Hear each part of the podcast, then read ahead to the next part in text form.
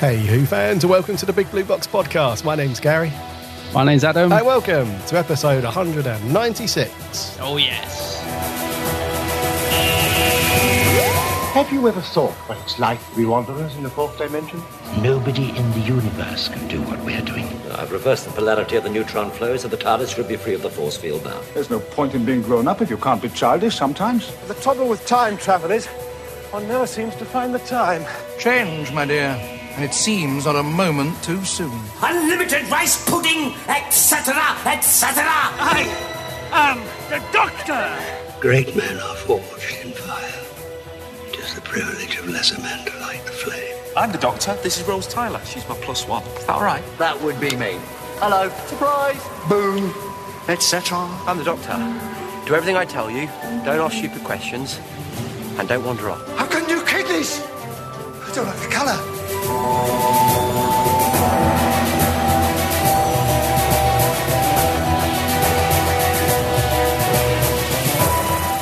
Howdy do, Who fans. Hope you've all had a cracking week and that you've all managed to do something, Something Doctor, Doctor Who, Who related. related. Yeah. Yeah. Apologies if I sound a bit husky, a little bit blech, coming you coming to you from the throes of man flu.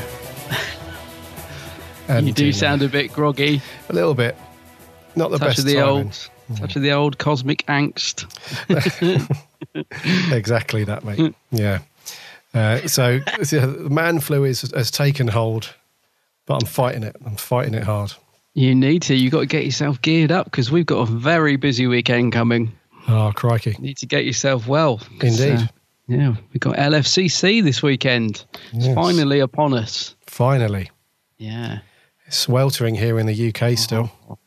It's Crikey. unprecedented, actually. I know. Um, I know it's boring to talk about the weather, but this is something else that we're experiencing at the minute, and it's like we're just not used to this heat, and it's been like this for quite some time, and there's no end in sight. So, yeah, we are roasting here in the UK. It, indeed, it's um, it's about 27 where we are in the south of the UK today. I think the next two days are going to be killer because uh, I think it's like 33 or something tomorrow, and then drops down to a very cool 30 on Friday. But fortunately for Comic Con at the weekend in London, at least, it's going to be a very chilly 25. so um, not too bad. But I tell you what, mate, that's is, this is what we were saying last week about the venue, the Olympia, where I did think of that. Yeah. it's not the coolest of places, No. even when there isn't a million people in there. Uh, I don't think the aircon is too amazing. So, although it's going to be 25, it's probably going to feel like 35 inside. Oh, it's going to be So- baking. I mean, last year um, on the Saturday it was really busy, and I remember just it was just an, a sweat box. It was just so hot in there, mm-hmm. and it was no nowhere near as hot as it is this year. It's going to be it's going to be unbearable. Mm-hmm. I, can't, I actually I'm really looking forward to it, but I also can't wait. To, to sort of for it to be over, I'm kind of looking forward to looking back on it and getting out of there um, because Yeah. it's going to I think. Yeah. There was um I was thinking about this and somebody tweeted me earlier when I said uh, I said um, a, a a big applause needs to go out to Showmasters for landing this amount of Doctor Who um, people this year because they announced Steven Moffat earlier or last night. Yes. Yeah. The mothball. Yeah, which is really cool. And somebody said, I'm really jealous that I, I, I can't get to go. And uh, they said, has LFCC always been this epic? And it got me thinking back to going back a few years. For some reason, it's one of those sort of cursed, it used to be one of those cursed um, events for the weather, I mean, because I remember going back to, I don't know, I'm just picking a year out of the air here, but something like 2012, 2013, or even 2011. Um, I remember for, for a few years on the bounce, it was always rainy or it was nowhere near as hot as this.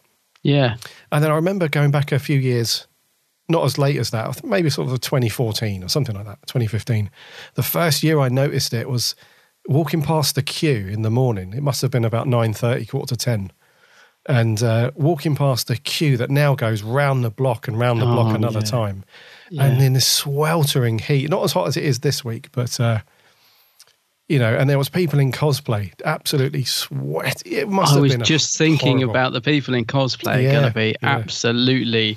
They'll, they'll have lost a stone by the time they've done that weekend, won't they? It must be horrible. I mean, great in one way because a lot of people put a lot of effort into these elaborate cosplays, um, and because they're becoming, they are becoming a lot more sort of over the top in a good way. So when you see like these people, especially in some of sort of the Japanese anime kind of big, huge suits that they wear, and even just simple things like people wearing predator suits or alien or you know that sort of thing, that must be so difficult to to function after ten minutes of being in that heat. So. Oh, there's a predator guy, isn't there? That's I've seen him at a few of them, and he's. Yeah, I mean, he looks like the real thing. It's an unbelievable cosplay that that guy's it's got. bang yeah. on, isn't it? Yeah. Yeah, yeah. Uh, but it also got me thinking about Comic Con and how, and this is really, I'm, I'm not sort of cutting my nose off to spite my face, but I remember going back to those years, sort of 2014, for an example, when you used to rock up on the day and pay a fiver to get in. You know, not much of a queue. Yeah. You pay a fiver to get in, and you decided as you were walking through the door who you were going to queue up and get a, a picture with, or something like that. yeah. Um, but now it's because it's such a huge thing and it's big money and it's you know we, we are sort of edging ever closer to I wouldn't say rivaling the, the big ones like San Diego Comic Con that we've just had or mm. anything like that, but it's definitely going in that direction where you literally have to treat it like a sort of military operation now. You have to, mm. you know, first of all, you decide you're going for the the full three days. Probably not. If you're like hardcore, then you book the Friday off and you go then. Otherwise, it's like, do I go both days, Saturday and Sunday, or do I just go one or the other? Right, I'm going on both days. Who's going to be there? Right, they're only going to be there on Sunday, but these other people are there the whole weekend. You wait for the schedule for, from Showmasters, right? Their their photo blocks that time, this other mm. person's that time, and you plan it all out. And it's really is a bit of a it's like a general sort of directing from up on high. It's like, right, let's get into action and get this booked. But it can be a bit stressful, mate. You said earlier in the week, didn't you, that you found it a bit sort of meh.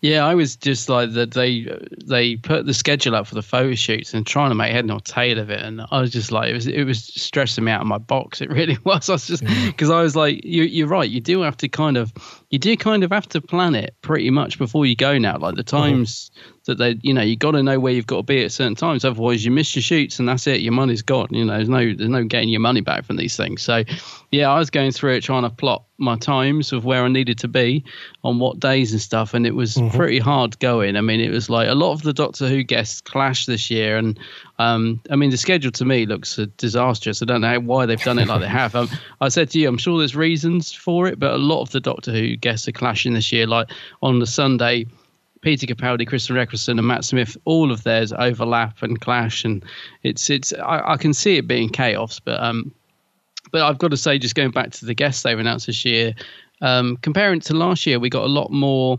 I would say classic Doctor Who guests, mm-hmm. and they were a lot cheaper as well. I know me and you picked up quite a few, Yeah. you know, great little autographs, and they were sort of 10, 15 pound each, and it was nice. This year, they've really gone towards the newer series, which is great because me and you have been calling for this for mm-hmm. for ages. Obviously, that means an increase in price. That's to be expected, and we've already spoke at length about the, you know, the high prices mm-hmm. this year. But it but it is nice to see us getting the new series guests. You know, every time I moan about the prices or whatever, I sort of think, well, you've got to have a compromise. You know, I mean, we'd all like them to be cheaper, but I, I do like the fact that we're at least starting to get the new series people doing conventions again over here. So, you know, um, but yeah, they they've done very well. It is a you know, if you're not a Doctor Who fan, you're probably a bit bemused by a lot of the guests this year at LFCC. I, you know, I've seen a few people saying that, like, not another Doctor Who announcement. Ah, but but for us Doctor Who fans, they've really pulled some great guests out of the bag this year. Uh, I mean, Matt Smith for me was is an absolute. I'm so glad he's added. I'm, you know, I'm really hoping he doesn't cancel last minute or anything because, yeah, it, they've done well. You know, they've done good. They have done absolutely, and it's a shame that uh, uh, that McCoy cancelled because it would have sort of rounded off the yeah, it would actually. you know the string of doctors that they they managed to get. But it would have been yeah. all the surviving doctors apart from Davison and Tennant, wouldn't it? Mhm. Yeah, it would just be those. If McCoy hadn't cancelled, it would have been all of them, bar those two. Yeah. yeah, it would have been amazing. And I'm I, I I've got a, feel, a feeling in the in in me that they would have tried to get Tennant as well. They they absolutely would have approached him, but for whatever reason, he'd he's either busy or or whatever. But can you imagine the photo shoot with Eccleston, Tennant, Smith, and Capaldi? That would have Oh been a, wow, yeah, know. that would have been a belter, wouldn't it? Very It have been. expensive, like five hundred quid, I suppose. But but yeah, probably yeah. it would be a belter to have on your wall, wouldn't it? It have would. you ever have you ever been tempted to cosplay I have, I have indeed. I um, as Tennant? As Tennant, yeah, I did it a couple of times when uh, this is going back a few years before I started the podcast, um, but it was never in public. It was only sort of at uh, sort of fancy dress, or birthday parties and so on. Uh, Right. I managed, I did manage to pick up a, a brown suit. It wasn't, it didn't have the blue pinstripes, but it was a brown suit, the same color, and I had the same shirt and tie, and I had the Converse on, and did the hair all sort of spiky and stuff, and it did look pretty good because in the photos you couldn't really notice it wasn't a pinstripe suit, so. Yeah. Uh, so I've nailed it for a little bit, but and I have thought about it quite a bit since. I've been uh, every few months I go onto this website called um, Magnoli Clothiers. I know them. Yeah. Yeah. They do all the ties, all the t- Tenth Doctor ties and all that. Yeah. Yeah, exactly. And they've, um, as far as I know, they're the one of only two or three companies or people that do a I'd say sort of ninety five percent sort of screen accurate Tennant costume because you can get Mm. the, the the big thick coat properly made and you Yeah. have to send them like your um, proper uh, fitting sizes and all the rest of it, and they'll make it custom for you. And you can buy the screen accurate ties, like you said, and the shirt and everything. So every few months, I jump on there and think, oh, shall I, shan't I? Shall I bite the bullet? But it is quite pricey. That's the only thing I think for Yeah. the for the coat and the suit. It's probably around seven hundred quid. Oh, So the coat's five hundred quid, I think, on its own. So um, yeah, you have to sort of go in, sort of all in, committed to it to spend that Yeah. amount of money. So I've been tempted, and I also want to do a Captain Jack cosplay as well. That's oh, uh, that'd be good. I can imagine you in that actually. Yeah. I thought about that a few times. Um, you know, Yeah. I'm not sure how Captain Jack would look with a beard, but same for the tenth Doctor, a bearded Yeah. tenth Doctor. I'm not sure, but have you, mate? Have you ever thought of? I oh I have on. yeah because I I I like my Sylvester McCoy jumper you know the question mark one I like Hmm. it and it still fits uh, so so I have been tempted to go as him and he's quite easy as well because once you got the jumper on and the white shirt you're kind of there really you You're just need some sort of grey or checkered trousers he's not too difficult to do you Hmm. know and he's got the cool sort of shoes and stuff and I've got the I've got the official Seventh Doctor scarf you know the Paisley one from Oh, um, yeah. Yeah. Lovarzi, Lovarzi, Mm-hmm. Lovarzi. Yeah, I've got that. So I've always, I've kind of got his costume all there, really. Um, but it's, it is the heat factor. I Mm-hmm. just, I can see me wearing it, but just being so uncomfortable and sweltering, and and also I've got this sort of OCD thing about. Like if I was dressed as the so say last year when I met Benedict Cumberbatch, I- wouldn't want to be in a photo shoot with Benedict dressed as the Seventh Doctor. It's like no, I I, I just want to be in something that's sort of neutral, you know. So it, I don't know something about being dressed as a certain Doctor. So. Or I don't know. Do you know what I mean? I just I I always want it to yeah. relate to the photo that I'm in. And so if I was in cosplay, I, I don't know. It just it does sort of limit me in who I'd want to meet. So yeah, but I have. I like I like the idea of sort of being part of that whole cosplay thing. I know I don't know what convention it was last year, but do you remember that great cosplay of um, Alpha Centauri? Uh, the Oh, picture yeah. was doing the rounds on Twitter and stuff like that. And you know, I'd love to I'd love to see an Alpha Centauri at uh, LFCC. I doubt we will, but you know. But yeah, I know I'd love to be part of the whole cosplay thing, but it's it's just like the heat factor really puts me off. I just sort of I normally just wear a t-shirt, and I'm, Mm-hmm. I'm even going to wear shorts this year. So I'm going to be very casual this year, and Mm-hmm. I normally sort of. I normally make a sort of half-hearted attempt by wearing, a, you know, one of my Tom Baker scarves or something. You know what I mean? I normally put something on to say, "Hey, I'm a Who Yeah. fan." But but I think this year I'm going to go very minimal because of the heat. I, I probably will wear my scarf though because of um, when I get my photo shoot with Ingrid Oliver, I want to be wearing the multicolored scarf. Crikey, mate. But I'm only going to wear it for the photo shoot. Oh, right, so I'm cool. Mm-hmm. yeah, no, I'm literally going to put it on and take it straight off as soon as I come out of the shoot. Yeah, I just I just want it in the photo with it, really. Right, I, I mean, right. it, it would have been nice to have had the McCoy top as well because Osgood did do the whole everything, Mm-hmm. didn't she? But uh, yeah, but no, I'm afraid uh, cosplaying is going to be to a minimum for me.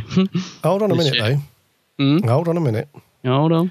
I remember watching one of your early videos on the Geeks Handbag channel Oh yes. when you you you went to a meetup in London and you were cosplaying as oh, Troughton. second second Doctor. That looked That's good. Right? Yeah, yeah. That that was an amazing meetup. That one. So I think.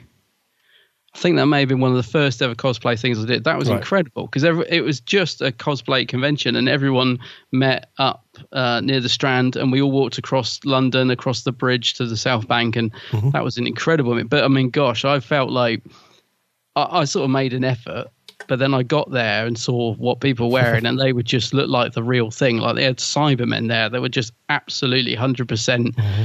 You know, screen accurate Cybermen. They they looked like the real thing, and people were dressed as the Doctor, and they'd got the proper trousers and the proper. Ja- and I was just, I thought, felt like, oh, I've just put on a black jacket and put a handkerchief in it, and I thought that'd be good enough. And you know, but it didn't matter because it was such a good atmosphere. But Yeah, that really sort of brought home how much effort a lot of people put into cosplay, and it was incredible. Yeah, gosh, I that's going that back. I'd forgotten about that. Yeah, Yeah, it It's real good. early on.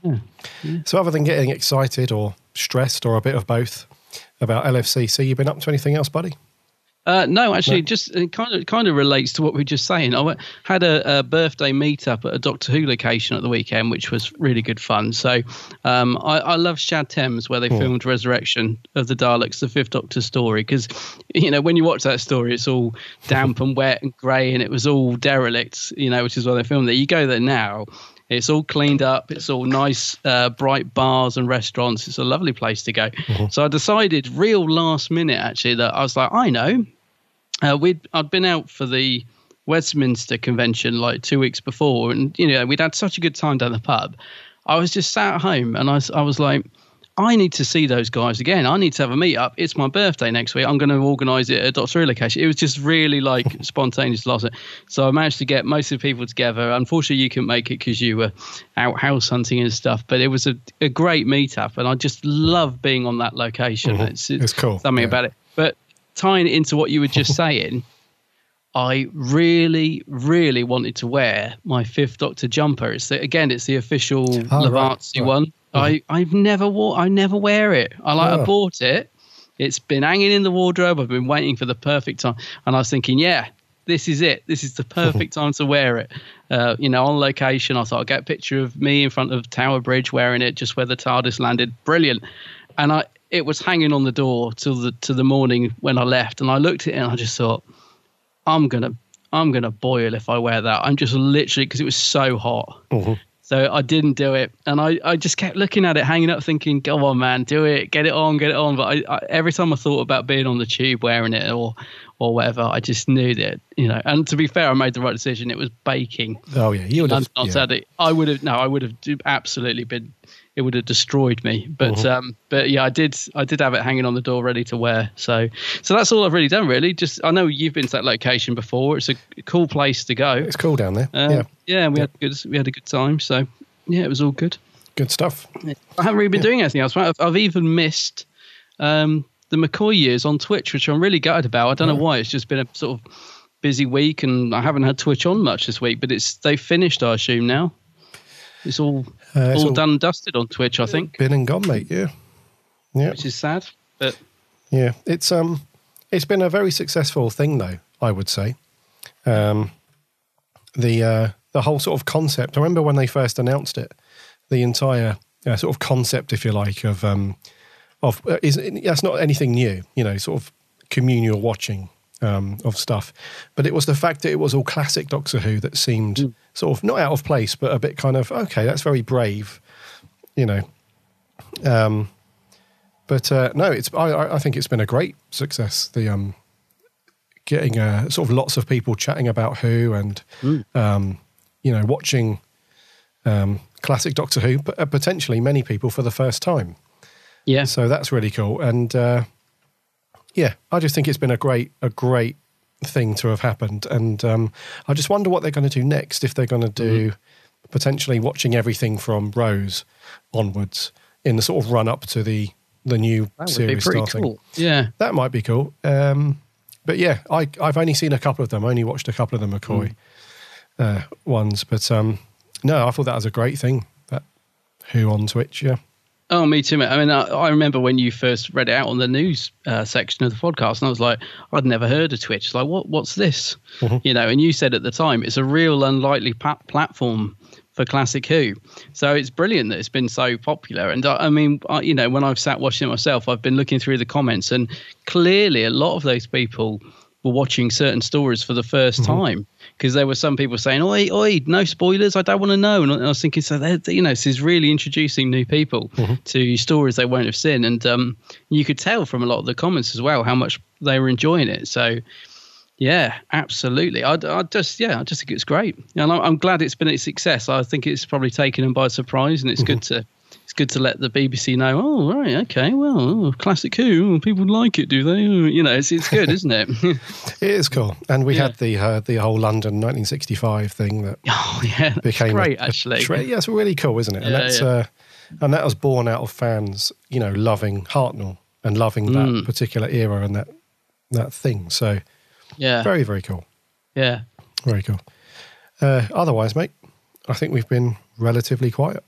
Yeah, Yeah. you've just been just been dosing up on man flu pills Exactly. yeah, or whatever, lemsips. indeed. And on that note, let's do some news.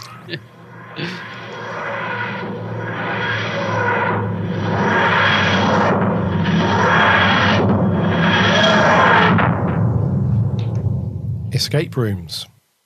Yes. Now then. You heard of this before? No, this is going to be another one of those things where I'm just an old, out of touch fogey. Because I, yeah, go on, tell me what are these? Because I'm really intrigued by this bit of news. I asked my partner this morning, what are escape rooms? I feel, I don't know what they are, so tell me, what's it about? So, escape rooms are uh, a, a sort of social event or a work team building event thing. They sort of split these into two. Uh, it's run by a company called Escape Hunt. And what happens is, is, is, is, uh, you go into a themed uh, room, and they have them in sort of various cities around Europe. Um, and there's loads in the UK. There's about seven or eight different cities that they do these in. Yeah, And um, what will happen is, I can't remember how many people go into a room, but essentially, they'll go into a room and you'll hear, oh, sorry, you'll get a brief about what you need to do. So, um, as an example, um, there's an escape room called Our Finest Hour. And what that is, um, you have, I think it's at least two people. So it's two to six people in this particular room. And uh, just to give you, this is only an example. So um, the the blurb for the escape room, Our Finest Hour, is um, you step into 1942 when the world is at war. Uh, the Nazis have developed a series of devastating new superweapons that could obliterate Britain. Um, as MI6 top agents, you've been chosen to find and destroy these fiendish inventions before they destroy us. So the latest news from HQ is that the superweapons are primed and ready, so you have exactly one hour to discover their location and destroy them and save Britain. So what so you get shoved into a room and then you have an objective. And the, the, the and you achieve that objective by working together as a team to sort of solve clues. And you're you have to sort of solve the mission or you know as a metaphor escape from the room within a certain time frame. And like i said there are different themes. So that you've got there's a there's a samurai one it's set in ancient japan. There's a this um finest hour one. There's a couple more um, so what bbc studios have done is they've teamed up with escape hunt and they're doing a doctor who escape room oh, okay. and no, there are no details at the moment. The only thing that we know about it, um, uh, so Escape Hunt have said uh, they're very excited to announce that in partnership with BBC Studios, they'll be launching the Doctor Who themed live escape games at Escape Hunt sites across the UK. Uh, the awesome games will be able to play um, in Bristol from December this year, and then they'll roll it out to other sites uh, early 2019. Um, and you can sign up to receive an email. So on the website, um, escapehunt.com slash Doctor Who, you can sign up to the mailing list and get an email when they first announce tickets to go on sale. Um, so essentially, and you can see why they do it for team building for companies as well, because it gets people to work together and solve clues and solve stuff in order to, you know, get it done within the time frame. And we have a little bit of blurb as well from so the the uh, uh, Matt Way, who works at BBC Studios, have said uh, it's been a long term ambition of the team to bring Doctor Who themed escape rooms to the public. Our main role is to continually extend the fans' enjoyment of the brand. And so to be announcing six new live entertainment games across the country uh, is something really exciting. And then Richard Harpham, who's the CEO of Escape Hunt, says uh, Following the success of our original games, we are thrilled to be partnered with BBC Studios. Uh, going to an escape hunt is all about stepping into and experiencing new ways or new worlds, so strength in the science fiction genre is key to our strategy. Uh, he goes on to say that uh, Doctor Who represents the very best in British uh, action adventure and has a loyal and dedicated fan base that spans generations. We look forward to bringing the show to life for them in its first ever live escape game experience across the UK. So, does this Hmm. sound like your cup of tea, mate? Sound like something you want to you want to do? I don't know. It's it's certainly intriguing. I mean, this is I assume this is something that's been going on for a while. This genre of escape room. So yeah, I don't know, but yeah, it sounds fascinating, mate. It sounds really good. I mean, they're they're talking about opening up in Birmingham, Leeds, Oxford, and Reading. So it's good. That, you know, there should be sort of lots of venues that people can get to. So um, yeah, I don't know. We'll get maybe we should sign up as a team because I don't know. It does sound interesting. I don't. I, I mean, is there like going to be props in the room? Do you think? Is it going to be an interact? I just don't know. I can't quite work out exactly what it is, but it sounds intriguing. Yeah, th- that's exactly it. So, um, when you when you go into a room, so there's three very easy steps that Escape Hunt tell you. So, step one is step into a new world.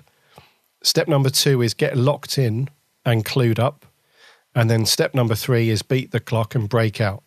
So, Oh, cool. So when you go into, it, don't get me wrong, when they say escape room, it's not like a tiny little room where it's claustrophobic. You're in like Yeah. a fairly decent, you know, Not like a panic room. um, so yeah, I would envisage that in the Doctor Who themed room, there will be plenty of props and it will be decked out to you know, it's, so it's very Doctor Who-y in terms of its feel and everything like that. And uh, so that's basically it. You all get thrown into a room, and then you have an objective of some kind. That they're the details we haven't got yet.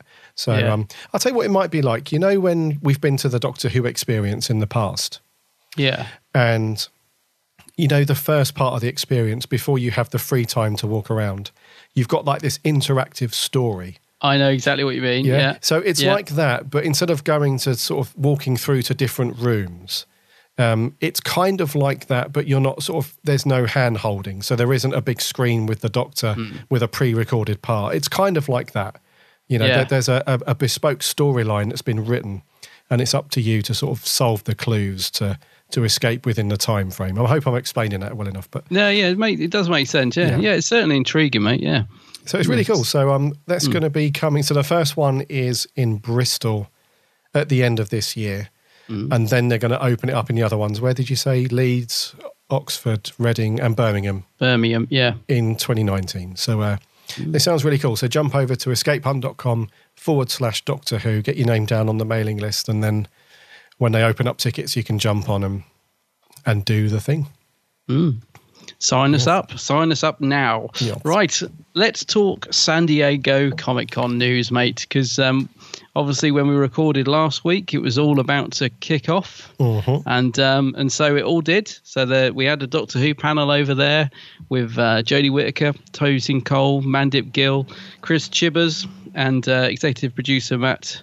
Strevens, isn't it? Strevens. so they did yeah. their San Diego Comic Con panel over there, and um, the BBC, and this is what I was pleased about, uploaded the entire thing, so unedited. So because I thought they might just show little, you know, uh, tidbits from it and stuff like that, but they uploaded the whole panel. Um, and I watched this the other night actually, the whole thing all the way through. Um, and it was really good. Um, they, I mean, they start off a bit shaky, as you can imagine. They sort of come out and they're all a little bit nervous, but once they got into the panel, um, you know, they, they, they came across really well actually. And one thing I got from watching it was um, you can see a great chemistry already between uh, Jodie and you know and Tosin and Mandip. That There's they were sort of joking around uh, between each other, and it was very natural. Do you know what I mean? You could just see that they seemed to get on very well. And if that's the sort of thing you're going to get on screen, then I think with you know that's it's going to make for really good television. The the one the other thing I got from it was that they were scared to death they were going to give something away. Like Jodie was constantly yeah. looking at Chris Chibnall. Like every time she said anything, she's sort of looking at him as if to say, "Am I? Can I am not saying too much, am I?" And, and all uh-huh. this sort of stuff. They were so guarded um, uh, yeah. by what they were saying. But it was it was a good panel. I think it went down really really well. Uh, did, yeah. Have you watched the whole thing, mate? Have you I got have. to see? Yeah. yeah, yeah. What did you think of from it? What did you get from it? Yeah, so I thought it was really good actually. I thought it was very, very good, and I've some notes that I that I put down as a result, or after watching that. Um, so the first note that I've got here, which mirrors what you've said, is uh, there was just fantastic chemistry between mm. all of them, not just Jodie and um, and the companions, but from Chibbers and is it Matt Strevens, the executive yeah. producer? All of them just seem like they're having an absolute ball mm. making the show at the minute, and they're having a great. It it sounds to me like even when they're filming the serious bits of the show, they're all just larking about and having a good laugh. Mostly down to Bradley Walsh by the sound of it. It sounds like yeah, that's right. He sadly couldn't be there, could he? Yeah, but from what they t- from what they told us about him, it's mm. like he's a bit of a practical joker and doesn't take anything seriously. So the chemistry between all of them looks really, really good. Yeah. Um, the other thing was um, uh, yep. So the cast and crew I've put down they all the cast and crew, and they mention this a few times as well. And in the back of my mind, I feel like this was slightly on purpose as well. Mm. Um, and uh, there was at least a couple of times where Jodie and Chris Chibnall said that the the crew, and they specified it, and they said a couple of times that the crew back in Cardiff were absolutely amazing people and mm. they're very passionate and you know very talented and they're all working hard to make sure the show's what it can be because in my head I thought right okay they're kind of almost reinforcing the fact that yes Doctor Who is still being made in Cardiff in Wales by those same people because there were some there was some talk wasn't there before we got more details about um, I think even before Jodie was announced and then shortly afterwards there was a, a lot of chatter around whether they were going to still make Doctor Who in Cardiff. That's right. Yeah, or, they were talking. Manchester was rumored, wasn't it? And yeah, yeah, where whether they were going to move it because a lot of things have moved to Manchester that the BBC mm. um, are doing. So there was a lot of chatter around that. So I think this was almost a reinforcement to say that you know Doctor Who is very still much at home in Cardiff and yeah. the crew in Cardiff and the amazing crew back in Cardiff and all that stuff. So I, I picked up on that a couple of times. Um, another few little th- small things that I picked out that Chibbers mentioned was that um, a lot of people have said about how new and fresh the show is going to be. And Chris Chibnall said that he wanted there to be absolutely no barrier to entry for this new series. Yes. So he wanted brand new fans to be able to watch it and not get bogged down with what has become before. So I think a good way that he explained it was, you know, the the show is still very much Doctor Who. And it's very much, you know, the doctor is still the doctor, and there's that thread that runs through the show that's very familiar. But it, we're going to focus a lot more on new treats and less on old stuff returning. That's the way yeah. he put it. And uh, so I think this is going to be a real kind of big reset in a way. Mm. And that was reinforced by the fact that, and I know this is no sort of solid confirmation, but he did go on to say a bit later that they've got two weeks left of shooting and we still haven't had any Daleks yet. That's right. So, did you hear about this as well? Because there was some mm. Twitter accounts and some other people saying that the Daleks have confirmed that they're not making an appearance in Series 11. But that's not a nobody has actually said that. You know, Chibbers or the BBC, if no one has actually said, mm. yes, you're correct, you know, no Daleks this season, it, it, it's just a bit elusive at the minute. It just says, you know, we've got a couple of weeks left and we haven't had any Daleks yet.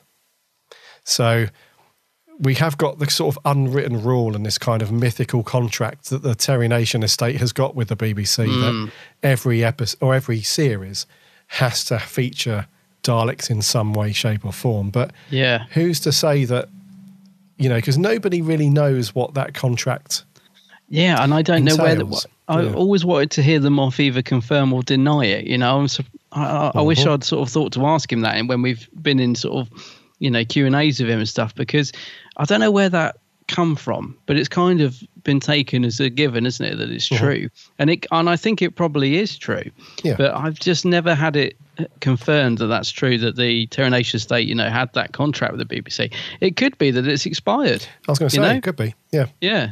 So um, I wouldn't rule out seeing the Daleks, but I'll be sort of happy if we don't. I I think they need a rest. I think they need to sort of come back bigger and badder than ever. But I reckon a series without one would be quite welcome, actually.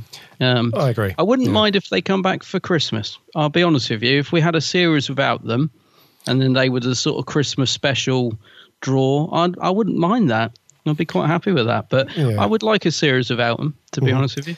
Yeah. you've kind of reading my mind a little bit here because Ah. um, the two things that I thought were, you know, has that contract, if there is such a thing, Mm. um, has that expired, or have the BBC kind of bought that contract out?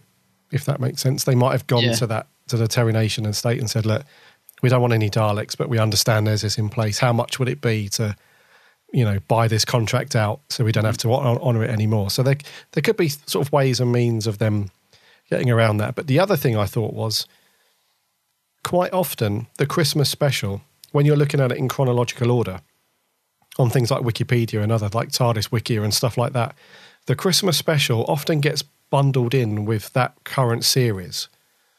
I know that they've released them separately on on Yeah, I know from what you time to mean. time. Yeah, yeah. Um, so they could get around it that way if they're going to put it in the Christmas special. They could say, well, technically on paper, the Christmas special is actually part of Series Eleven. Mm. So they could get away, you know, they could get away with not having the Daleks in the 10 episodes of the actual series proper. But then when it comes to Christmas, they might just sort of shoehorn them in and Mm. and technically they're sort of they're not breaking anything, any legal agreements because the Christmas special might be classed as the series 11 Crimbo special. So Mm. I mean, if they knows? gave, imagine that though, imagine because the Crimbo specials have been so weak um, over the last few years. But if they gave us a really, you know, if we didn't see the Daleks for this series, Mhm. and then they give us a really good Dalek story for Christmas, you know, give us if I think if we got a decent story with them. I Mhm. think we'd sort of forgive them for coming back so soon. I think it would be good, especially at Christmas. You can sort of you can forgive it 'cause Yeah. it's a special, it's a treat. Mhm. But yeah, I think they need a rest. I think the Cybermen definitely need a rest. They've been so overused. I think um, during Moffat's run, they just kept popping up all the time, even as wooden Cybermen. You know, they've been well overdone. But but the thought of having a series of brand new monsters, I think, is really exciting. yes, You know, yeah. we got a whole new load of monsters to get to know and love and hate, and that, that's that's very exciting. I think. Absolutely, mate. And I Yeah. think they, Chris, especially Chris Chibnall, he really emphasised that. So he he did say a few times, look, um, this, this is about. he did say that there's going to be a lot of new characters that you're going to like and love, and there's going to be a lot of new guest characters for you to for you to love, um, and a lot of new monsters as well. So he, he did emphasise that a couple of times. Is I, I think what they're trying, the point they're trying to make is that yes, we understand that there are big famous monsters within Who, like Cybermen and Daleks. But look, just let, let's just let them rest for a bit because we've got exciting new stories and new monsters to show you. Yeah. Um, so he did emphasize that. Let, let's not concentrate on everything that we've seen, which is all amazing, but let's let's give you something new and fresh for you to get excited and, and fall in love with. And uh, and he also mentioned as well, didn't they? Because they touched on spoilers and the leak. Yes. And it's really good to hear Chibbers just not sort of sticking by his guns, if you like, you know, and still re- really reinforce. And Jodie did this as well. She mentioned a couple of times in the panel that um, they really want the whole world to experience Doctor Who at the same time Yes. which Yeah. is really cool. They said, look, it's not like because I think uh, the the girl that was running the panel, her name escapes me, but she did say, you know, why have you got why have you chosen to keep so much locked away and a lot of Mm. secrecy? Because in the past, you know, we've seen a lot, you know, trailers and everything like that. And they did say, look, look, we want everybody to experience Doctor Who at the same time, and and I think um, one of them said, I think it might have been Chibbers, but they, they said it would be a bit like going to the cinema. And when you've sat down to watch a film, you see the ending at the beginning. Yeah. You know, it's not going to be very much fun for you because by the time you get to the end of the film, you're like, oh, well, I've already seen that. It's not, you know. Mm. So uh, you can understand what they're saying. And I really love that Chibbers has stuck to his guns and he hasn't caved. And because he, he must have got so many requests by many different media outlets to say, look, we want another trailer, we want a teaser, we want this information, give us more stuff. And he's like, no, you're not having anything. You know, it's all on lockdown. You'll all get to see at the same time. Go away, you know, go away, sort of thing. But yeah, I, I really like that. It's um, their attitude hasn't changed from when they first took over the show. So, which also gets me thinking that they won't do one of these because in the past they've always done this sort of premiere somewhere in Cardiff, like two weeks Oh, before yeah. it goes out. True. Yeah. And that always results in the Moff, you know, trying his best, saying to fans, look, please try and keep it to yourselves. Mm. But it, inevitably, it never happens. The majority of fans do, but then there's always a few that jump on Twitter straight away and say, yes, this has just happened. This has just happened, you know. So I can imagine that Chibnall has also put a stop to that. He's like, no, we're not having any premieres in cinemas. We're not doing any of that stuff. He's really keen on everybody seeing it together. So Do you know, I, I hadn't thought about that at all, actually, mate. That's a very good point. Because, yeah, I mean, I. I think that's a good thing. You know, I quite like the sort of cinema premieres. It's really great to go and watch Doctor Who in the cinema with other fans. But no, it does. I've always, it is a bit strange having sort of this premiere a week or two before it's on the TV. And then I, I think actually it's a good thing if he has knocked it on the head. I really hope he has, actually. Just like you mm-hmm. said, it, we all watch it together. A bit like when Doctor Who came back in 2005, you know, Rose hit the screen, all the Doctor Who fans are watching it, new and old, mm-hmm. together discovering this this show. So yeah, I really hope he has done that. Um, the other thing was as well, talking of not giving too much away, we did get the new proper trailer at SDCC, which we assumed we would. Um, I was beginning to wonder if we were going to get that clip that was leaked uh, a while back, but it turns out no, we got a, a proper trailer. Um, a good trailer, I thought, but it gave absolutely nothing away. It, uh, I think even the girl who was who was hosting the panel, who actually I thought was quite good, um, even she said though, didn't she? Well, you're not showing us much, you know. And she, she said it in a way that you know just sort of said, "Yeah, great trailer, but you know what can we expect?" Because it doesn't show any monsters or or anything. It basically just um, gives us little snapshots of our TARDIS team, and, and like you get an idea of the visuals, but there's nothing. Yeah, I mean, I I, I like the trailer, uh, but it gave nothing away at all, did it? It was uh, yeah, yeah. It was. A, what did you think of the trailer? Because I wasn't impressed with the teaser, as you know. But what do you think of the actual trailer? Uh, yeah, I thought it was again that, that's by design. You know, that's that's Chibnall's It's the way he wants it. Yeah. Exactly, yeah. And he's really got a strong hold on that because there are times where, and this happens in both movies and television, where you've got the creative team who are actually putting it together. So you've got the director, the producers, and so on.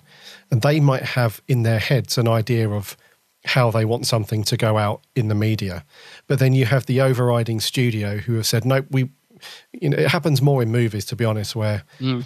the director's like, you know, I'm going to put a trailer together, and then the executives at the studio level, they'll be like, no, no, we, we want a proper trailer, and we want it out here, and we want to do that, and they're at the mercy of. But I, th- I think the BBC executives have kind of just given Chibbers free reign to just be like, it seems like it, doesn't it? I was going to say yeah. that because um, I, I like the fact they're trusting him to do it his own way. Because I might be wrong saying this, but I seem to remember that when the, the thing about John Simm's Master coming back was announced, I'm pretty sure the mothball said, "Yeah, well, the BBC wanted it, wanted it, and now you know, I'm, I'm sure he Yeah. blamed the BBC for it. Mm-hmm. I, I, might be wrong, but I'm no, you're does right. stick in my You're head right. in an Mhm. interview. He's like, "Well, the BBC wanted it out there, so so it's good that uh, because I'm sure the BBC would have probably if they would have been put in the trailer or whatever, they probably would have wanted a few monsters in there or something. Like even if it's just a quick mm-hmm. snapshot of oh, what was that?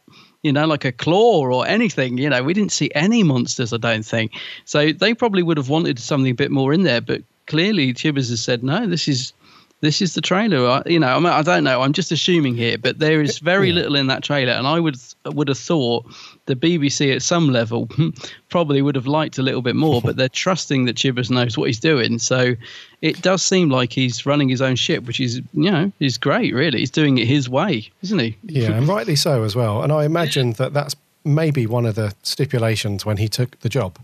He, I, I imagine he said, "Look, I've got a vision, the way that I want Doctor Who to be made and, and viewed by people, and you've got to just let me do that, or you're going to have to find." Uh, I, I'm just guessing that that's get- what yeah. yeah.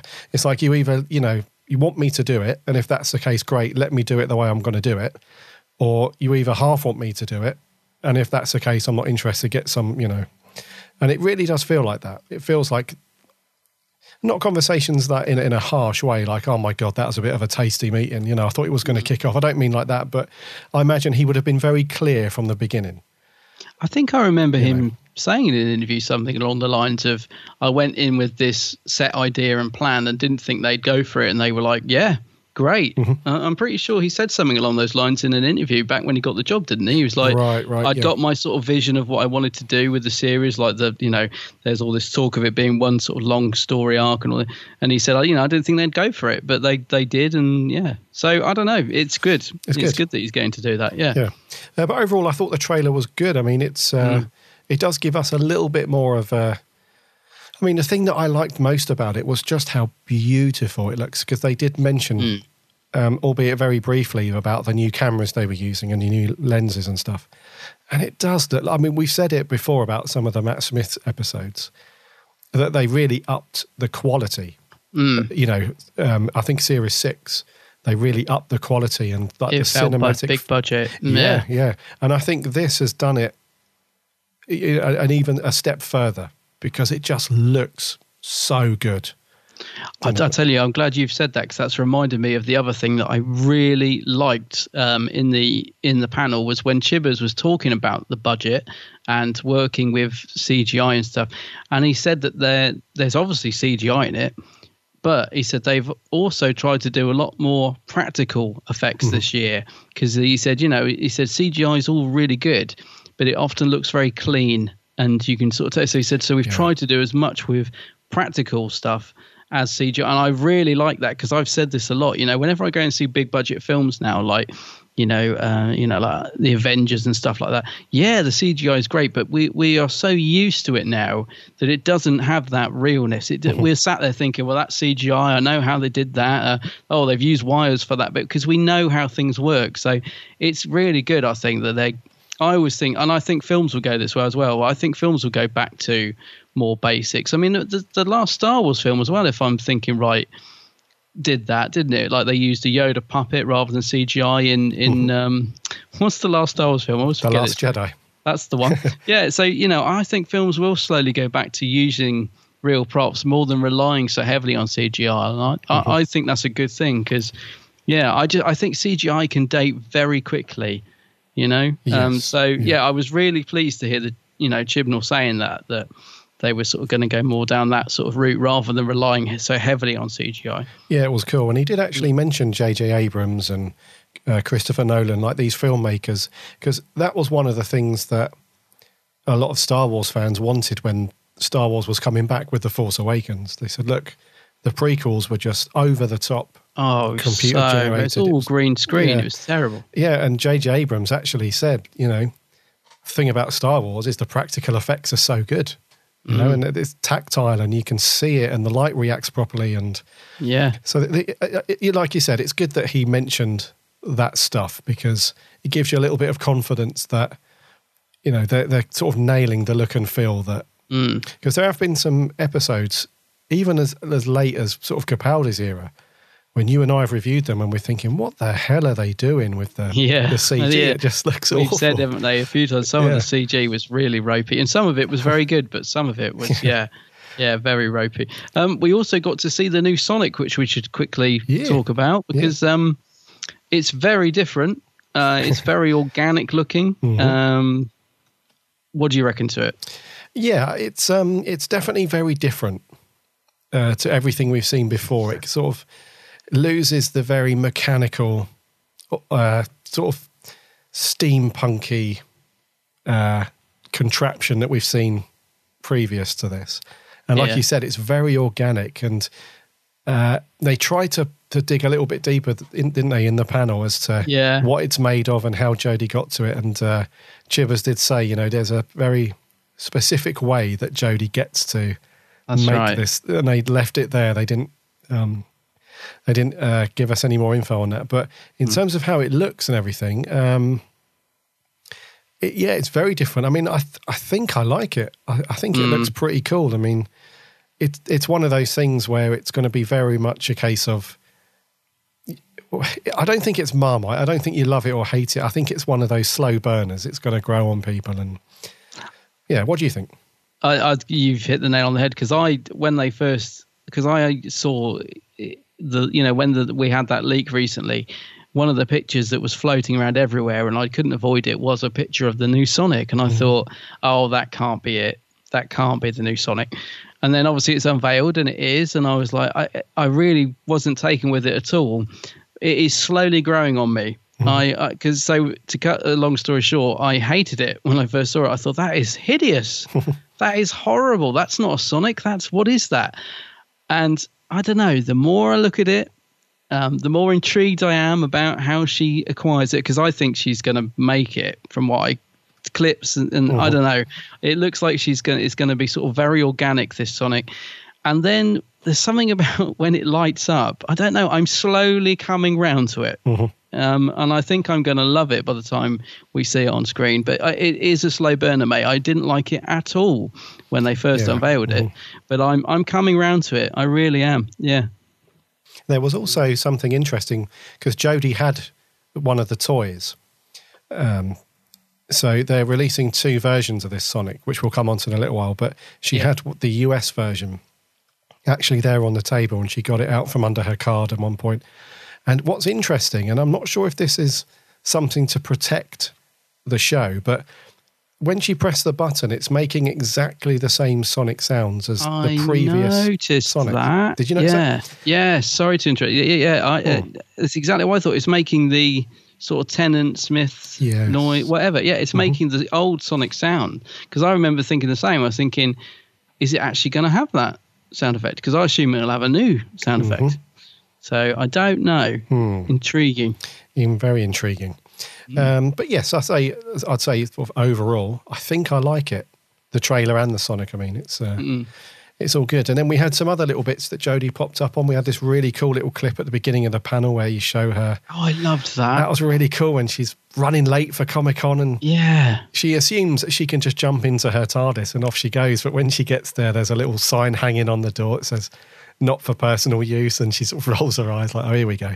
So then you see a plane and she's legging through San Diego, and that was really cool. Did you think she, that was she cool? asked the cosplayer for the, the directions, and I loved it. It was fun, and it just we got to see sort of Jodie. Just that she is, I think she is going to be a fun Doctor. You mm-hmm. know, um, just going by these little bits and bobs that we're uh, coming through now. I thought it was a lovely idea as well. Just such a simple, and the, just the sweeping shot of the TARDIS. So we finally got to see it on screen, and I was like, oh, it's chunky and it's quite dark, and I'm loving it. And Yeah, I, I love that intro, mate. thought it was brilliant. Um, Very cool. yeah. And then she also popped up at something else during the Comic Con as well. Mm. So um, there's a really popular sort of female sci fi geek fashion brand called Her Universe.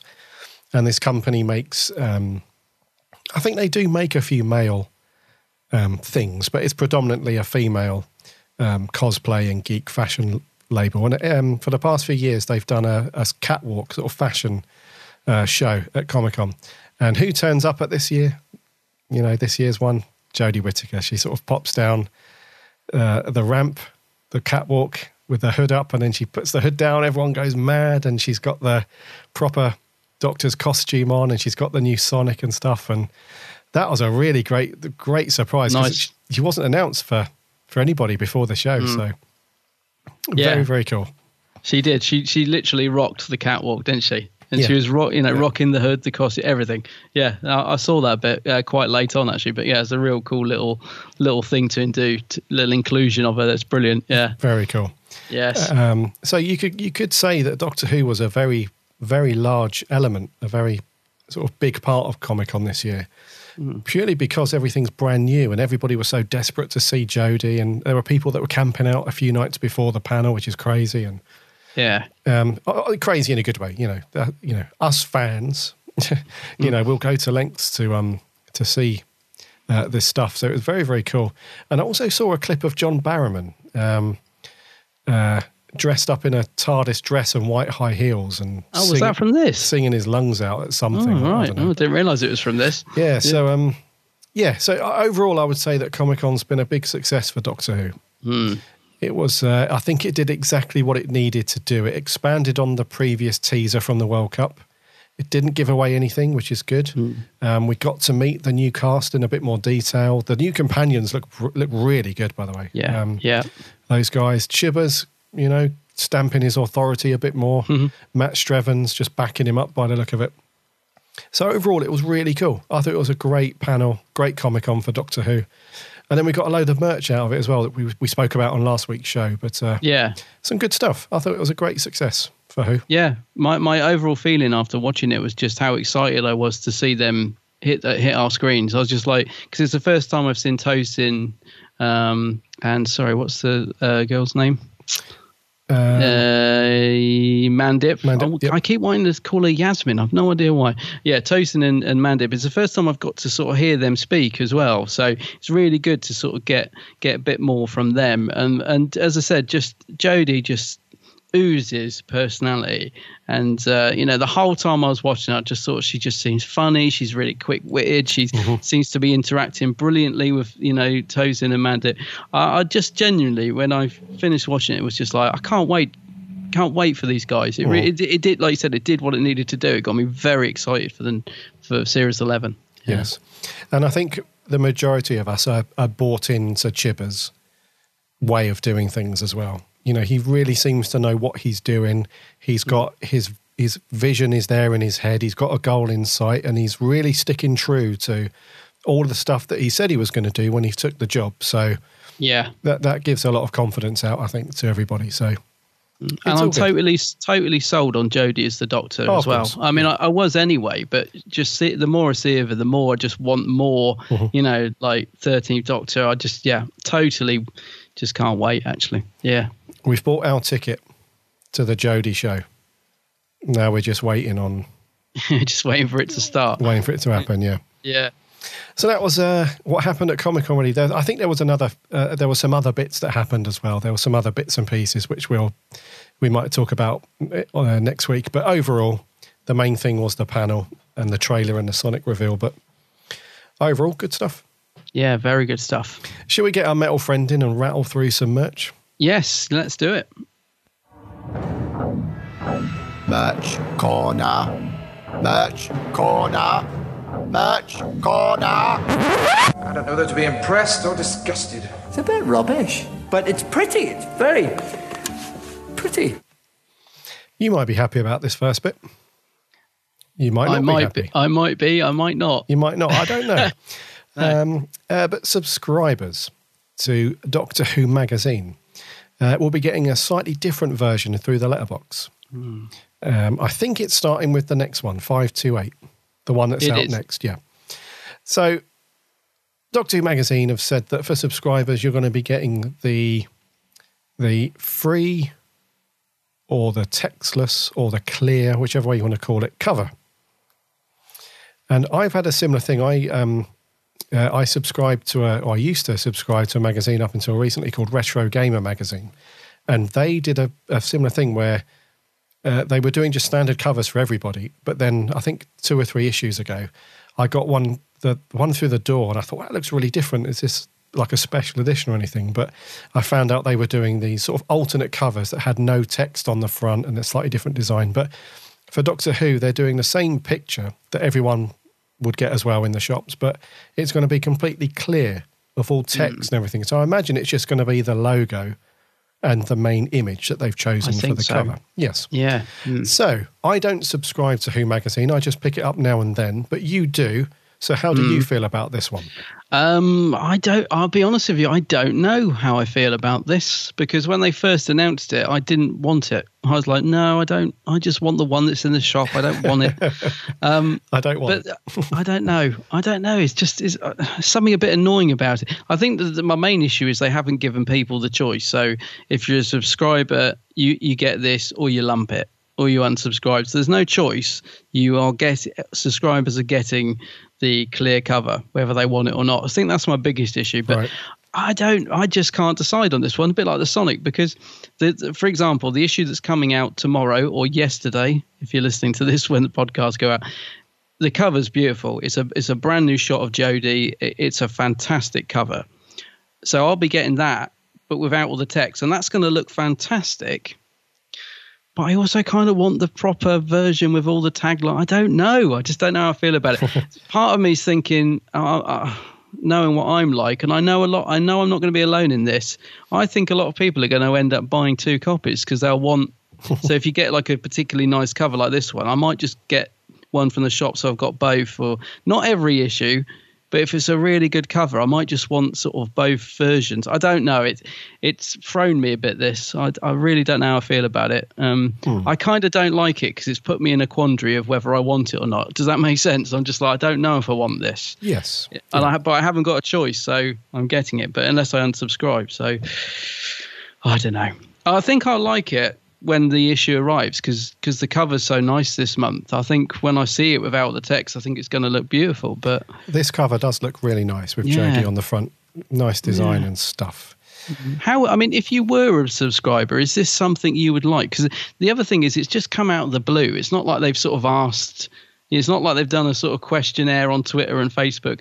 Oh, would subscribers like? You know, they haven't done any of that. They've just suddenly come out of the blue and said, "Oh, by the way, guys, from next issue, you know, you're getting text-less covers and stuff." So I don't know. It's just very out of the blue. But if you did subscribe, is this something you would welcome, or would you be be a bit perplexed by it? Um, yeah, I wouldn't mind this. Yeah, I thought it might be something you'd like. Yeah. Yeah, I think it'd be quite cool. Um, I I mean, overall, it's just a way of trying to make subscribers feel, you know, a- A, teeny bit more special than the muggles who are out in the shop, you know, buying it with their sort of cold hard cash who don't subscribe. So Yeah. they're trying to sort of sort of incentivize it just a little bit, so they can say, look, don't go out to the shop and buy it every month. You know, subscribe and we'll send you a special one that, that, that the muggles don't get. So i in a way, you can kind of see why they're they're doing it, and they're they're they're marketing it as if as if new readers should jump on to start their new collection. It's you know. It's to begin your collection. Why don't you take out this subscription that we've handily put a link to? Mm, it's And, uh, rebranding again, isn't it? It's Kind of. rebranding again. Yeah. Yeah. I don't know. It might be nice. It might be nice, but I'm not 100% sold on it. I'll let you know next week when I've actually Yeah. got the issue. Okay. But uh, yeah. Yes. Yes. Right. In other news, uh, the first official book to accompany the new series of Doctor Who is coming out in September. There's September again. Another. I think. I, I think we're looking for a September uh, release date for the new series, don't you? It just it seems everything's coming out in September, so we'll see. Anyway, it's going to be called Doctor Who: The Woman Who Lived. The women who lived, The not women, the woman. yes. There's loads of them. The women who lived. Uh, it's written by Christel Dee and Simon Guerrier. Don't know how you say his name. How do you Guerrier? Uh, Guillermo, Um, I think. Guerra, Yes. that'll be it. And it's uh, 75 inspiring tales of remarkable women of the Whoniverse. Uh, so this is quite good because it's actually going from people like Ag- Agatha Christie and Queen Victoria right up to like Bill Potts and River Song, and it's going to have the doctor, you know, the, our new doctor in there herself. Plus, there's going to be um, our feature our new companion as well. So. Uh, what's Mandip's character name in, in the new series? Oh, crikey. Is it Yasmin? Is that why I keep calling her Yasmin? I think it might be. that explains it. Right, good. Okay, now now I know what I'm doing. Right, so yeah, it's going to have a new piece on there as well. So, as I said, coming out in September. I don't know if we've got a price for it yet. Can't see one, but um, is this your 1699. sixty ninety nine? There we go. Um, nice cover. Is this our old mate Lee Binding doing this one? Looks like his style. I'm not sure. It could Is it- be. I don't know. I think I might have seen him text it the other day, is why I'm saying that. But um, also, it does feature lots of illustrations as well inside, which look rather nice, and they're by different artists. So they they sort of really vary from like comic book style to very sort of nice artwork and stuff. So yeah, quite an intriguing book. Christel Dee says. Um, Obviously, she's one of the people involved in it. She says, with Jodie Whittaker's 13th Doctor arriving this autumn, we thought this would be the perfect time to reflect upon the wealth of incredible female characters from Doctor Who's 55 year history. uh, because there are so many. Uh, we hope the stories in this book will inspire a whole new generation of fans and existing fans too. Very cool. Yeah, so very cool. Yep. Uh. Simon uh, uh, G- G- Guerra? What did I say? Guerra. Guerra. That was it. That's it. Simon Guerra. Uh, says, We hope this offers a fresh perspective on the history of Doctor Who, a chance to celebrate the richness of past episodes, as well as looking forward to the series' exciting future. Uh, I thought a new Doctor Who backwards. Um, I thought I knew Doctor Who backwards, but we discovered loads of new things in our research for the book. So I think it might be a fairly substantial book. It looks like it's got plenty of stuff in it, and the cover's really nice. So The cover's nice, but there's someone missing from that cover, and I hope she's in there. That's Sarah. Where's Sarah Jane? Oh, She should be on there, surely. Hmm. Anyway, maybe she's not in it, but I would. I would think she is. I would, I would think so. We would think so. So that's out the 27th September, hardback, 16.99. Indeed. Uh, let's look at Big Finish. Yes, Uh, let's. so, uh, the very first time that this particular gentleman appeared at Big Finish, it was uh, pretty big news actually, and it did very well. So, Sir Derek Jacobi uh, is returning as the War Master uh, for his second run at Big Finish, uh, and it's called the Master of Callous. And quite excitingly, we've spoken about these uh, a lot recently, but on the cover, Yeah. we've got some ood. Great cover, this. Very cool Fantastic cover. cover. Yeah. Mm. This is uh, Lee Binding, this cover. Is it? Yeah. No, it shouldn't. Very, yeah, very cool. Very nice. And uh, to give you a bit of blurb on the Master of Callous, uh, on the mining colony Callous, Elliot King struggles to meet the demands of its governor, Terramon. Uh, the odds are stacked against him, and his options are running low. The world that once promised dreams now offers only despair. A wild ood stalks the forests, carrying an antiquated phone. The caller promises much. He claims he can change the world, but he always speaks a devastating truth. He is the master, and the ood will obey him. But to Brilliant. what end? this sounds so good. It Uh, does sound great, yeah. it's a, it's a standard affair from Big Finish, so it's the four story box set. The first story is called Call for the Dead. The second story is The Glittering Prize. Third one is The Persistence of Dreams. And story four is Sins of the Father. Uh, James Goss and Guy Adams uh, share the writing for this one. Uh, when is this one out? I can't remember. I think December, it's uh, I think. not till December. Yes, it is December, December. yeah. yeah, and they do the typical pricing that you've, you've seen.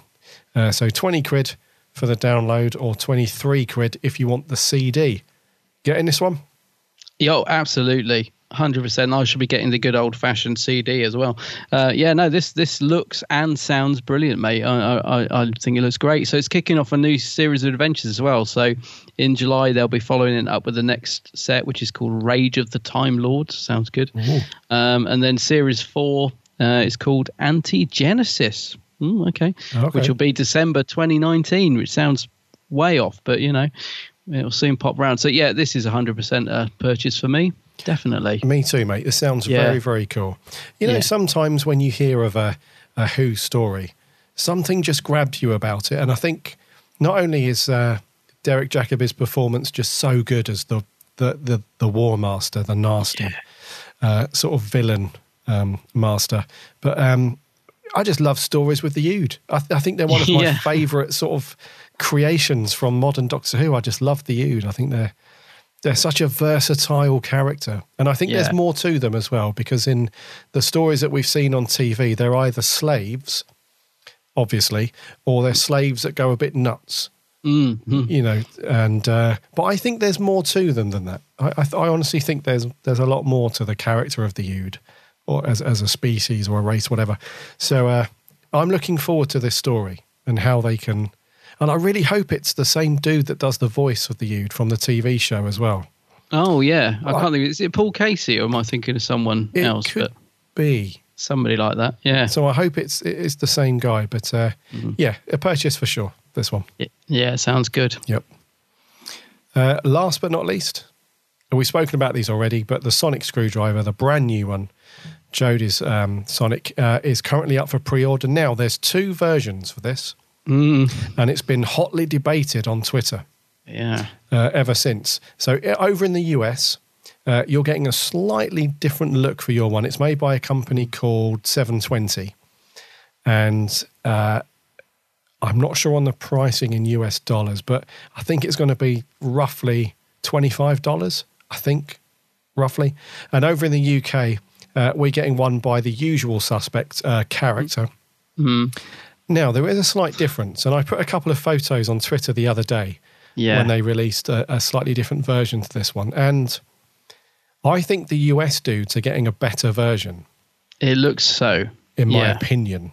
Um, obviously, we don't have these in hand to compare with our own eyeballs, but from the pictures that have been put out, the the 720 version over in the US, there are two things that it seems that they've the quality seems better. So the actual look of it seems better. They seem to have got the.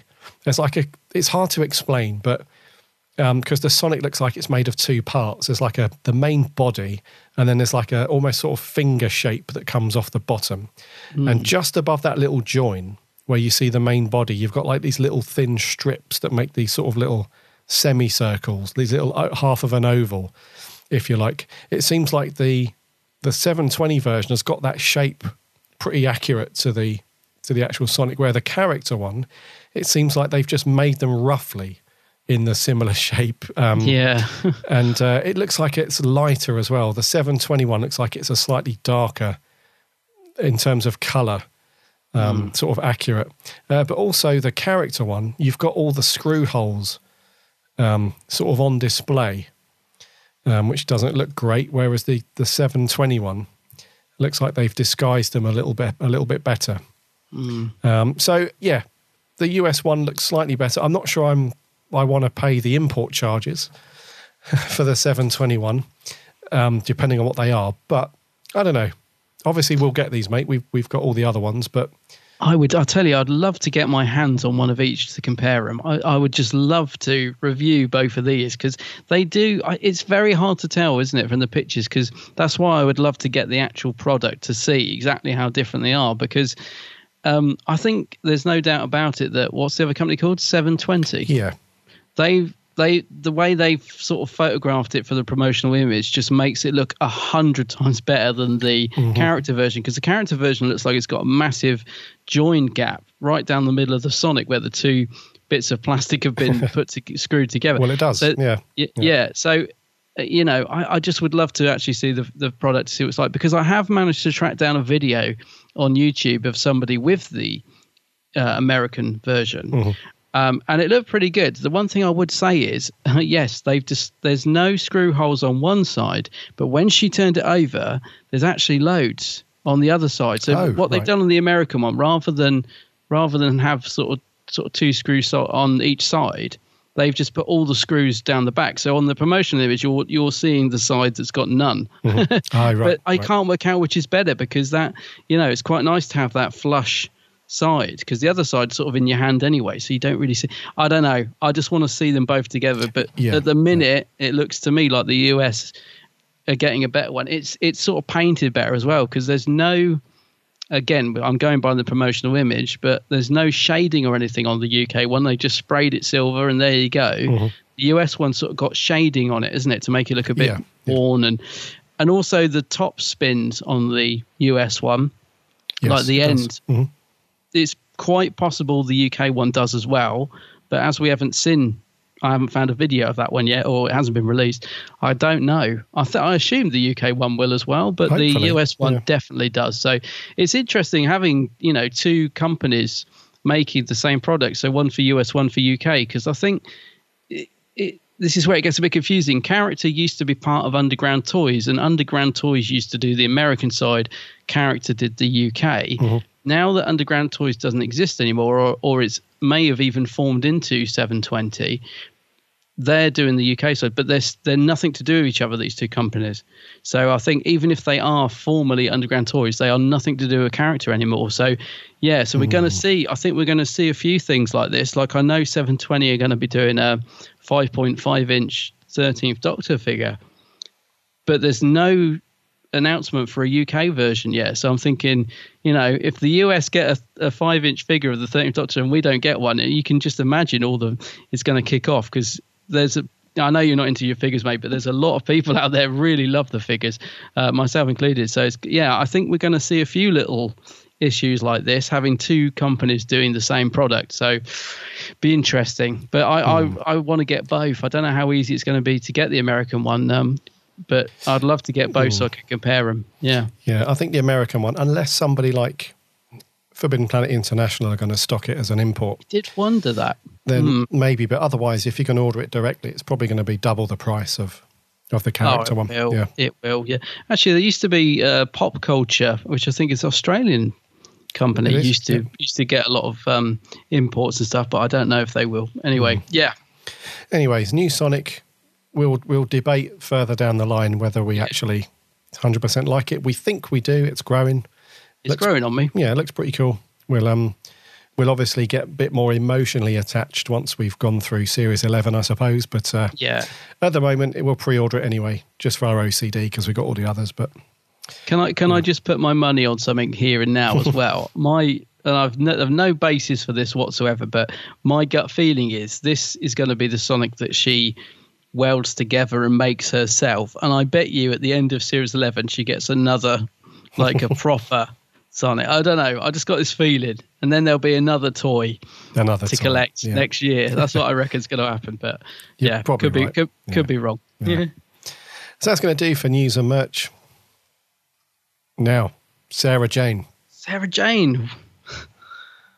Whatever happened to Sarah Jane? What did happen to her? Is for you. He said, give it to the person you trust the most. Who's Andrea? Dad, something really weird is going on. There's this woman over in Sarah Jane's house. Who's Sarah Jane? Maria, please help me. Dad! Get out of my house. This isn't your house! Who are you? What about Maria? Remember. July 13th, 1964. Sarah Jane, you've got to believe me. You mustn't go down there. I told you to aid the coming of darkness. Your life was so important, and I found the right moment to snuff it out. You were meant to die. Meant? Who says I'm meant to die? I will return when the earth is no more. Don't you dare! Don't you dare! Can you hear me? That's it.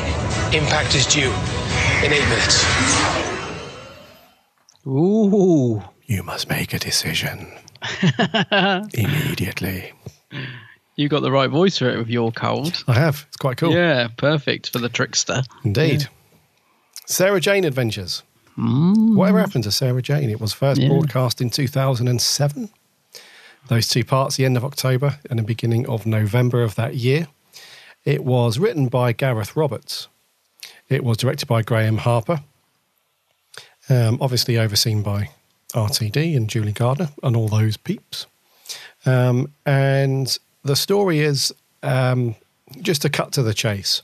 Uh, an event happened in Sarah Jane's early life where one of her friends had a bit of an accident when they were down by the pier and she ended up falling off and a bit of a tragic accident. Um, but then there's a, a, a moment that happens in the story where uh, this character called the Trickster, who I understand because it's the first time that I've actually seen this this episode. Uh, and me, yeah. all these episodes. And uh, from what I understand, this character called the Trickster turns up a few times throughout the uh, the Sarah Jane run. But Oh, okay. um, essentially, what happens is he, uh, uh, they uh, would like to sort of end the world. And the way to do that is by taking Sarah Jane out of the picture so that she's not around to save the world from the meteorite that's on course to uh, to smash into the earth. And the way that the trickster does that is by swapping the roles effectively. So when her best friend, um, uh, Andrea Yates, is hanging off the um, the pier, uh, the trickster turns up and says, "What if I could swap you around? What if we put Sarah Jane in this in your shoes? But you have to agree." And uh, so she says yes, selfishly or not. I'll let you decide, listeners, on Mm. that one. And uh, so Sarah Jane ends up hanging off the pier. Sarah Jane falls and dies. And then in the current timeline, she's been erased from existence. And the only person that sort of remembers her is Maria because she has the little trinket, the little time box thing that protects her mind from Sarah Jane being erased. So it, we have this sort of. Uh, uh, sort of memory problem with everybody where everyone just has no idea who Sarah Jane is, no idea who Luke Smith was, or um, you know the that Sarah Jane's house. There's nothing in the attic. She's basically been erased, and it's down to Maria to sort of fix things and and uh, so over the two parts, um, ev ev ev literally everyone's been their memory's been wiped apart from Maria, who was protected by the little boxy thing. And uh, even Andrea Yates herself didn't remember the event. She asked the trickster to, you know, I don't want to know about it. So she's mm. grown up not even knowing, you know, what, what went on with Sarah Jane and so on. And then her dad, um, um, Alan Jackson, he sort of has a bit of a mind craziness moment where he finds the box and he clocks on. So he sort of tries to figure it out as well. And it culminates with um, Andrea Yates ultimately making the right decision at the very end. She uh, she tells the trickster to go do one. Um, she says the bargain's off, the deal's off.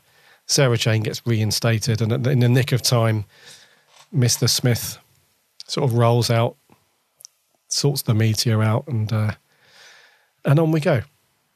Yes, almost happily ever after. So, what do you reckon to this one, mate? So, you and I haven't seen this one before. Fresh eyes, no, fresh no. opinions. What do you reckon? Oh, I thought it was great. I really enjoyed this.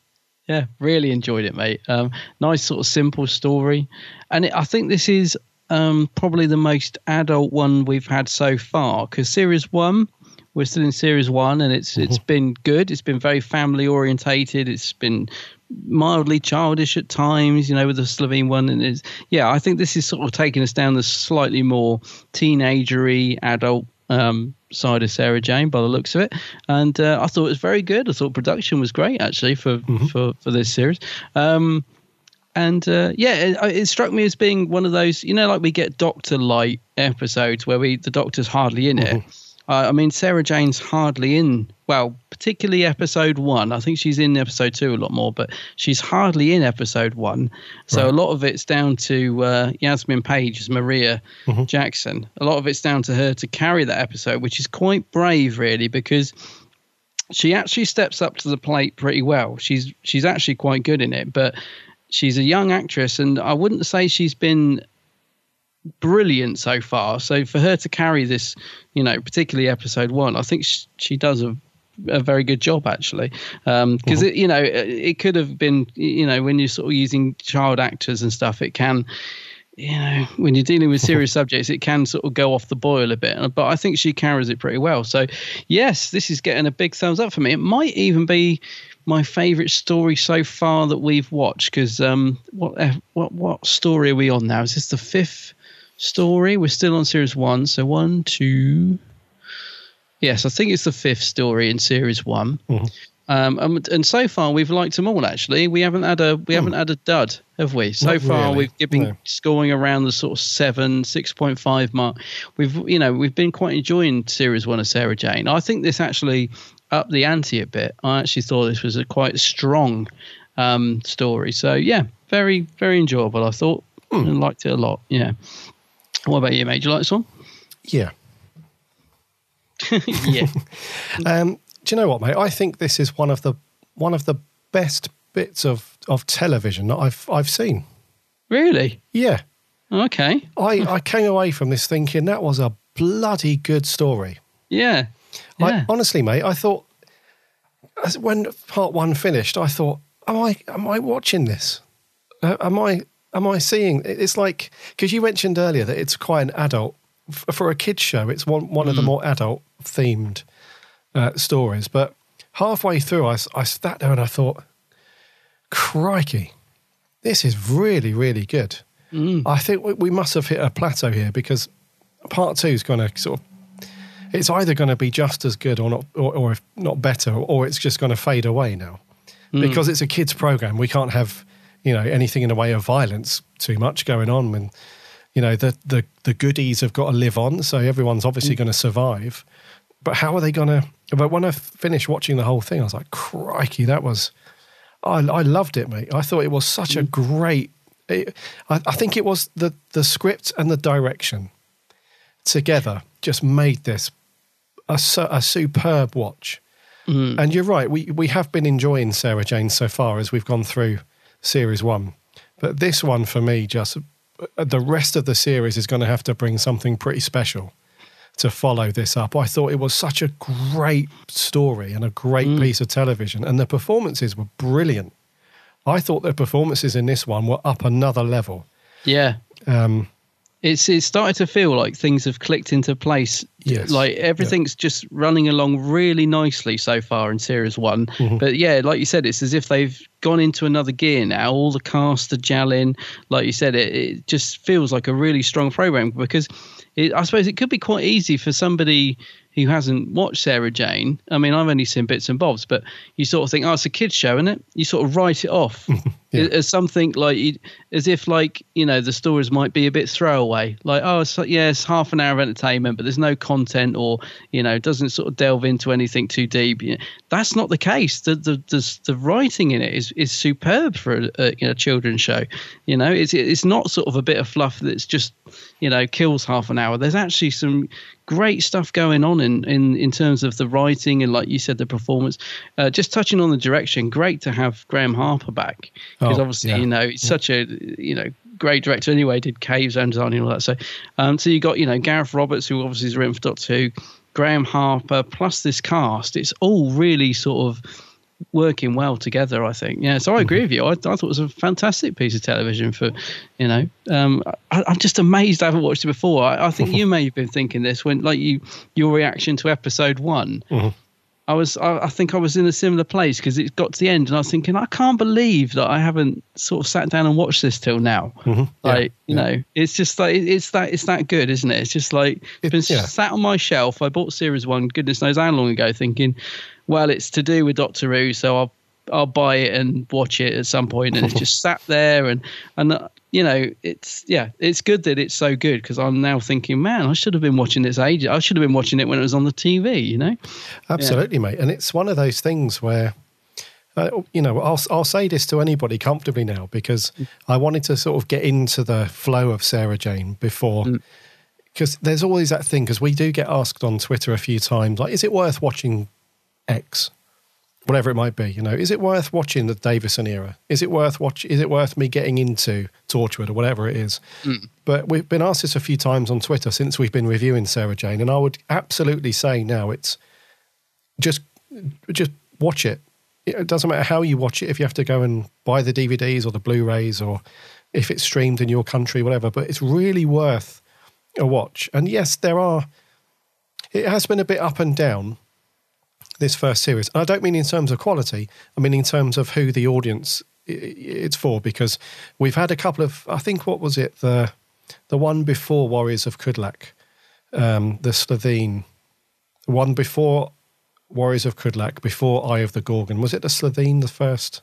Revenge of the Slitheen Yeah. or Invasion of the Bane, even the like the sort of pilot episode. Yes, and Yeah, the those Slitheen. sorts. Yeah, Yeah. So those ones you can tell that they're kind of honouring their agreement almost with CBBC. Like, yeah, we're going to make a very comfortable, light-hearted children's program, um, but then Warriors of Kudlak it almost raised the bar a little bit in its uh, sort of darkness. Almost, it's not a, a very dark.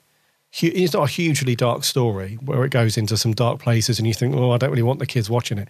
It just sort of borderlines on some themes, if you like. Um, but then this one takes it up to another level. You know, it's almost that's what I mean by up and down. You have these very light-hearted, um, child-friendly, kid-orientated story stories, and then this one, the kids can still watch it. it it's got that kind of scary because the the trickster character does look very scary, and there's Yeah. there's one scene where Andrea Yates is up in the attic because Sarah Jane has been erased at this point, and she's Hmm. up in the attic, and the only way that they can see the trickster is in the mirror. Yes. And yeah. there's and there's a scene where the trickster appears behind her in the room, and the camera zooms in like super quick on the trickster's face, and you get this sort the of teeth. yeah, the sound effects. Yeah. And even I got goosebumps, and I thought, crikey, that is creepy. That's Mm. That's really creepy. So you can imagine for kids, they'd love it because it's got that real creepiness to it. Like, yay, I'm allowed to watch something scary. um, it, it's the sort of episode as well that you know. So we've had a few people who have commented on the podcast Facebook page saying, you know, is Sarah Jane for me? Like I'm a Doctor Who Tortures Exactly. fan. Is it a kid show? Or am I going to like it? And I would say, up to this point, I would say it's very watchable, but maybe a little too kiddie for some people. This this is an episode where I could say, "Oh no, you this is good. You ought to watch this. This will show you how good the series can be. This is a this is an absolutely top notch story. That yes, it's got kiddie elements, but also it's very very um, family family sort of orientated. Like you said, it's just on the edge of being scary enough for adults, but also fun enough for kids as well. So it's, a, it's a, I think if I was going to sort of say to someone, where do I jump on, or oh, I don't really, you know, what's the what's a good episode to start with? I mean, we're still really early on. We're only on series one, but I would say, well, this is going to be marked down on my book as one to say, well, this is a good one to watch. If you've never watched it before, watch this one. This is good. Yeah. Absolutely, mate. It's definitely Yeah. one to recommend. And yeah, Yeah. Just, to, just to confirm, you know, if, if Whereas any- if I was looking at the Slitheen one and it said, if someone said, "Oh, I'll, I'll, shall I watch the Slitheen one first? They might watch it and think, "Oh, no, it's, I can see it's a kids program. No, it's silly." And you know, although I think it's perfectly fun and watchable, I might not recommend that as a a good jump and on point. But this struck me as just being a perfect pitch between sort of for kids and adults alike. This one, Yeah, yeah, I, I th- yeah, I know what you mean. So if somebody said just in general, should I watch Sarah Jane? The answer is yes, go ahead. But if somebody said I'm the sort of person that I just really don't like, I'm not into cartoons, I'm not into kids programs, you know, I'm really not into that. But should I give it a go? Then hmm. yes, but maybe give this one a watch first. And if you're Yeah. sort of drawn to the characters and you want to know more about it, then nip back to the pilot and watch from there. And um, one thing that I so this that's why I like this this story so much because it has it all in there. It's one of those stories where it's kind of that sort of gem that forms in certain stories that comes along now and then where you've got funny, emotional, sad, sort of action, scariness. It's all packaged in there hmm. really well. And that's one of the things that I that that when I turned it off, I thought, bloody hell, you know, that's uh, hmm. that almost felt like it could be in Doctor Who hmm. for me. It, it almost felt like because it did, it does have a little bit of not kiddiness about it, but sort of a more youthful setup where you see them at the skateboarding park at the beginning and yeah, yeah. you know, you know those little bits, and you think, you know, that okay, I, I get you. You know, we're on CBBC. uh, You know, I know where we're going with this. But you've got the the scariness factor with the the trickster, but you also have a real emotional side to it as well. So there are a couple of scenes where I welled up a little bit, and it's where Sarah Jane is absolutely pleading with Andrea Yates to reverse her decision because she wants to save her son Luke. You know, because he's been yeah. he's not in it very much at all. So he's been sort of transported out of the timeline as well, but not with Sarah Jane. So he's off somewhere on his own. And uh, and Sarah Jane's pleading with Andrea Yates, you know, because she's trapped in the mirror. And she's like, you know, I need to save Luke. You know, he's got his whole life ahead of him. And and, and I just welled up a little bit because, it, yeah, it's just really emotional. And then you've got Maria, who's grown really attached to Sarah Jane, and it's her mission to to save her because she can hear her. And when they go to the library, she can hear Sarah oh, Jane. that's it. Yeah, yeah. Sorry, and uh, yeah, so it's really up there in terms of making you feel something when you watch it because there are plenty Mm. of programs that you can watch and enjoy, but you don't necessarily have any feeling once Exactly, you've watched it. yeah. Whereas this one gets you. To me, it really sort of hits home that the characters, like you said, all the characters are gelling nicely together now, and you get a Mm. sense of family almost. And uh, and it was really cleverly written as well. Yeah, it's funny you say about the family as well, because even like um, Maria's mum, who starts off in the series being quite annoying, she's like she's not very likable at all. But even she's sort of really starting to form her character now. So she she is a sort of selfish individual, but she's they've sort of they've softened her and she's more humorous. And actually, they've made her sort of selfish you know, quite sort of sarcastic side of her character softened and more funny. Mm-hmm. And and she even she's becoming quite likable, isn't she? So when she sort of pops up in the earlier episodes, you're a bit like, oh, here she is. But now she's she's sort of like this character that's quite f- sort of fun. I think. Like it started a few episodes back when she was talking to the statue. We got to see another side of her. And and now Oh, in this one we get to see a more fun side of her where she sees the grass and she's like, What the hell's that? And all this so even characters like that that are sort of side characters, if you like, are starting to sort of get more rounded and, and I'm warming more towards them and finding them more fun, if you like. Yeah, absolutely. Mm. Yeah. Yeah, because like you said, that family sense. So you really start to feel that, you know, obviously the, the mum and dad are split up. So you, but you start to see the relationship between Maria, her mum and dad, and mm-hmm. how it, it comes across as a proper family relationship. I think because you you know they, they've bonded as characters or or as as actors, if you like. Yeah. And you also get that feeling between Maria and Sarah Jane as well, Oh, massively. don't yeah. you? You really get that sense of mother and daughter um, relationship between those two as well, which is Yeah. kind of uh, uh, has been kicked off from the first episode, really, the first story. Yeah. and uh, and it's kind of grown a little bit because you you do get those little pockets of you know Sarah Jane does look out for Maria because she's accepted her into her life and she's accepted Mm. that she knows about aliens and all that stuff and they're on their sort of little mini adventures together. But this one, you really got a sense of uh, Maria just being absolutely terrified that something's happened to Sarah Jane and really frustrated that no one else, especially her dad, nobody else can see what's going on. Yeah. So everyone else is like, "Who's Sarah Jane? What are you talking about?" Because she rings Clyde, and he's like, oh, that's really funny, isn't it? He's like, what are you ringing? He's such a lad, and he's yeah. like, he yeah. thinks that she's he, she's ringing him to ask him out, and yeah, because he has no recollection of anything. Nobody does.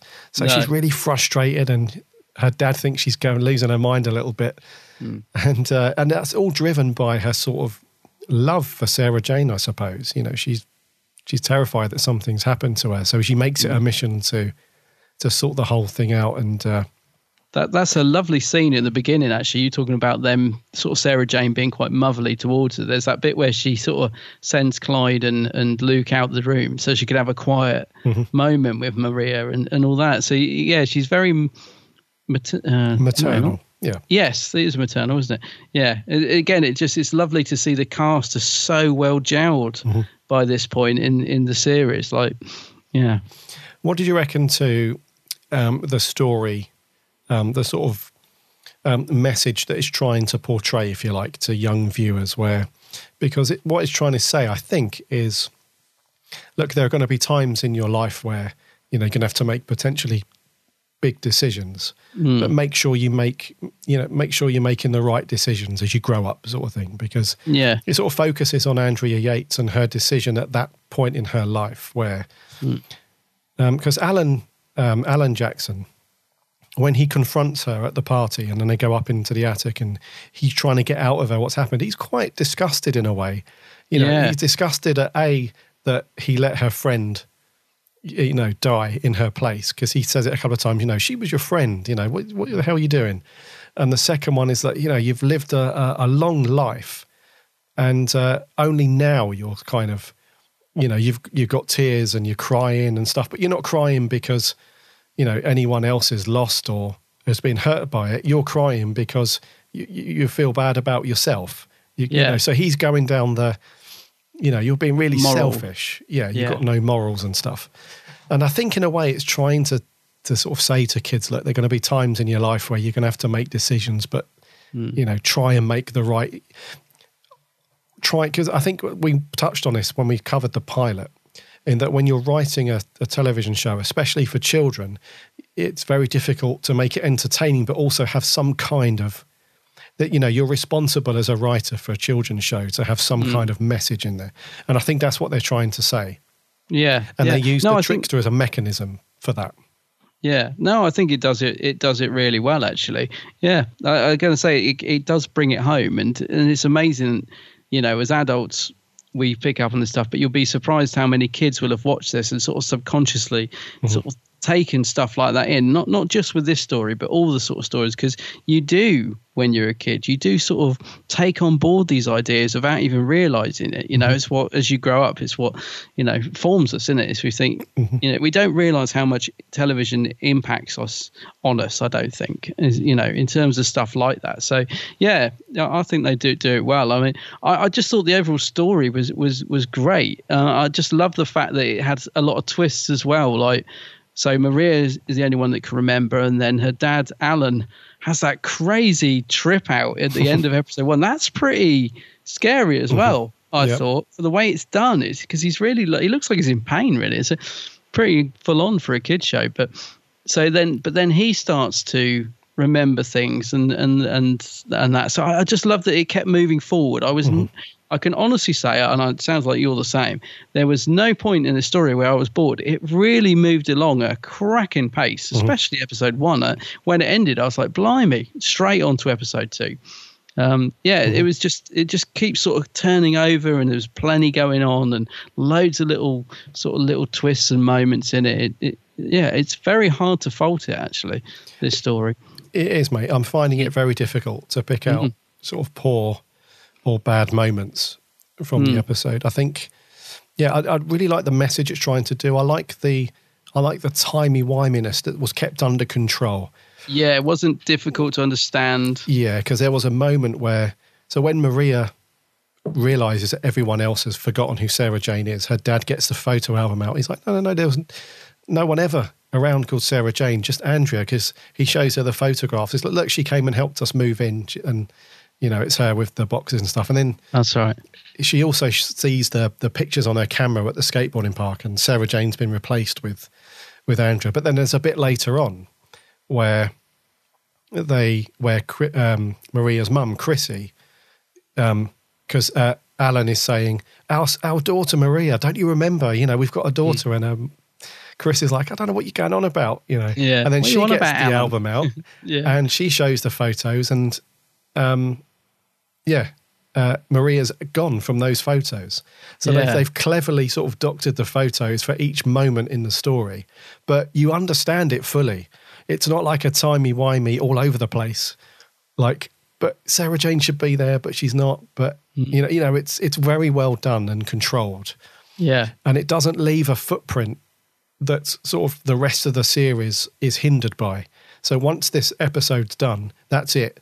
You don't have to worry about the timey wiminess. It's all been back to norm, put back to normal, and then you can Although- just move on. Although uh, uh, Alan now remembers that, so actually, I'm wondering if in the next episode is he going to be part of the team because he he's now seen aliens and things, hasn't he? So he's a bit like. All right, what's going on here then? which is which is like right at the very end, isn't it? So I'm wondering actually. I mean, I really could have quite happily watched the next story. And I only didn't because I want to keep it as a fresh for when we review it because I haven't seen the next story either. So, um, but yeah, I did like that because I was thinking, oh, that's good. They've given us, they've brought another little person on board now, for, for or potentially, unless they wipe his memory or something. So that's going to be interesting to see where that goes. It is, and I'm worried as well because in the trailer for the next story, which is the Lost Boy, uh, you can hear Alan Jackson saying, "I don't want you to see Sarah Jane anymore." So I, I Oh. think he's worried about what he's seen and Right. how Maria might be, you know, in potentially harm's way um, by knocking around with Sarah Jane. So I'm, Yeah. yeah. so it's going to be really interesting how that pans out. So that's that's the only thing really that will affect everything else. But in terms of Sarah Jane's timeline, you know, that's all been put back together. Mm. You know, and on we go. I sense Russell in the background there. I don't know about Mhm. you. I sense Russell just plotting out. So by the end of the series, we've got the dad finds out about it. So that's another. He doesn't want to hang. Out. I can see him sort of plotting the series, you know, with these little ideas. Yeah, and it's great actually. Just these little moments. Yeah.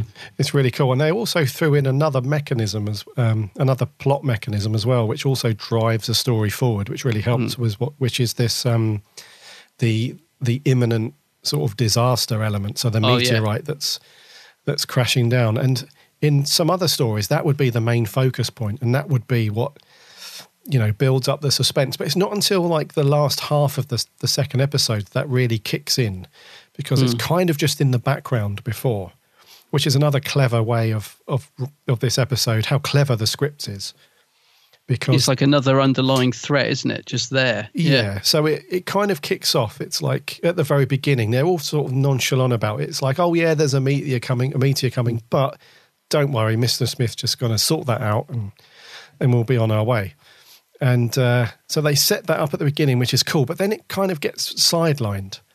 So it's not like a big disaster story, like you know the human race is in danger. Although it is, you know, you know, they they focus on the characters solely and about Yeah. the relationship with Sarah Sarah Jane and Maria and this Andrea Yates character, which we'll come on to. But um, I really liked how they merged those two together. So they kicked Mm. off with the meteorite, then they focused over to the story and the trickster and and the sort of the moral compass, if you like, um, of the Andrea Yates character, and then they bring it back into the meteor story. And Sarah Jane just gets there in time, fires up Mister Smith, and then and then it was done. So yeah, love that about the story. It didn't hmm. focus on the meteorite, which it could have done. It could have been this big suspenseful, you know, disaster movie type of of vibe going on, but no, it was really when- character based.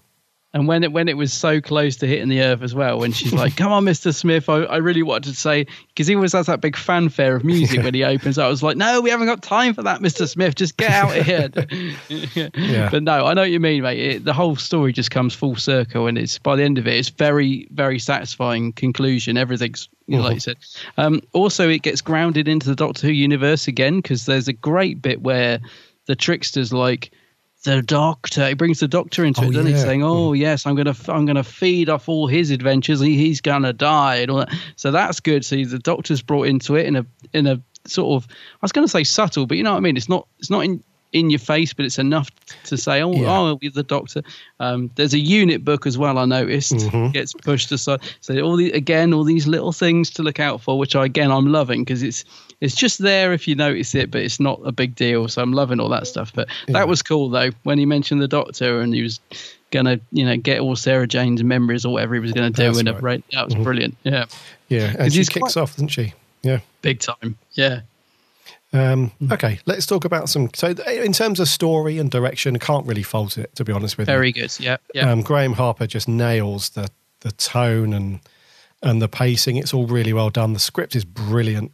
Gareth Mm. Roberts just does a brilliant job with the with the script. In terms of characters, then um, the Andrea Yates character, um, played by uh, Jane Asher, I thought she Yeah. was. I thought sh her her performance, and this goes back to many times when you and I have spoken about um, supporting cast members that they they're, they either throw themselves into it hundred percent and make it a believable performance, or they have that sort of um, sort of almost reserved performance because they're thinking, what what what is going on here? This is just nuts. You know, why have I agreed to star in Yeah. this absolutely ridiculous thing? Um, but I thought Jane Asher, she really did throw herself into it because she's got the the the typical old sort of single woman, happily not happily married because she's single, obviously, because she has a bit of a thing for Alan by the look of it. Yeah, that's right. Yeah. Um, but she's got that older woman. She's had a good life. She's now sort of settled a little bit and she's happy and comfortable. But then she goes from that to being really distraught and upset to then being like really angry as well in the same scene. So- Vicious and a bit scary. yeah. So Yeah. towards the end, where um, when they're sorting stuff out in the in the attic, you know, she's almost snaps quite harshly at Maria, doesn't she? She- you know, um, Maria. And she banishes banishes Maria off quite quickly, doesn't she? She's like when the when the trickster says, "Oh, I can get rid of her," she's like, mm, "Yeah, go on then." Exactly, she yeah. don't think about it for too long, does she? Yeah. Yeah. So she's got that ruthless streak to her. Mm. But she does bounce between sort of being upset to angry to then sort of resolute. At the end, she's just, you know, she's like, yeah, fine, you know, get out of here, sort of thing, Trickster. Um, but did you think her performance was quite good? Because I bought into her performance. I thought she did really well. Yeah, no, I thought she was great casting, mate, because she, she's got a good line between she could sort of be humorous and really dark in the switch of a, you know, in a switch. And I just thought uh, it's always good when you get somebody who can do that very well. Uh, and I think she did. Yeah, so I, I thought she was great casting, actually. And she really fitted that role as well, because if you're going to replace Sarah Jane with somebody who's of the same sort of ilk. She's sort of got it because she's still, you know, she's a, a lady of a certain age, but she still looks really good and she dresses really just like Liz Sladen. So I thought it was a really good sort of replacement for her. Um, in terms of, and also a strong character as well, because Sarah Jane's very strong. So they sort of did like for like, didn't they? Really, Yeah, she's just yeah. sort of like the not the evil version of Sarah Jane, because she's not really evil, but she's the more selfish, less moralistic version Yeah. of Sarah Jane. So I thought she was great. Yeah, really good casting. I thought she, her performance was really good as well. Yeah, like Yeah. a well-known actress. She's been in lots of UK TV Yeah, stuff. You know, well, you know, pretty well known. Um, but yeah, I thought she performed that really well. She really gave herself the whole. She put herself into it. I, I didn't know she was in it as well. So when she opened the door, I was a bit like, "Oh, that's um, oh, I know her," and I couldn't think of her name. And I was like, "Oh yeah, Jane Asher, yeah." Yeah. So that was a nice surprise as well to just see her randomly, because like you said, quite a well-known personality, really, to just suddenly pop up in a in brackets children's program. So, yeah, Uh, little Jimmy Vee as the Grask. yes. Um, Slightly overdoing it for me. Uh, oh, you read my mind again. Do you know? Yeah, I was going to say. I mean, you, you got to love him. Got to love a Grask. But um, yeah, it was a little. If I'm going to sort of knock half a point or whatever on my final score, I'm afraid it, it is because he's a little bit over the top. I think because the rest of the episode's done so seriously, then that doesn't mean it's not fun because it is a fun episode as well, story even. But um, but he's a little bit too. Ah, I think he's thinking I'm in a kids show, so I've got to be really silly. So yeah, it's slightly let down by him. But as I said, you've got to love a Grask, so I'm not going to hold it against him. Yeah, he wasn't too bad, but yeah, you read my Oh, mind. he's not He was- bad. He's not bad. No, he was just a bit. um Yeah, because I thought the same thing. So A when OTT. yeah, when he came on, I was like, oh yeah, this is the kiddie element. This is the Yes. scary little alien that's very menacing and has to be almost has to be over the top because it needs to be a contrast to the human characters. So he needs to be, Mm. you know, the the, the very scary little.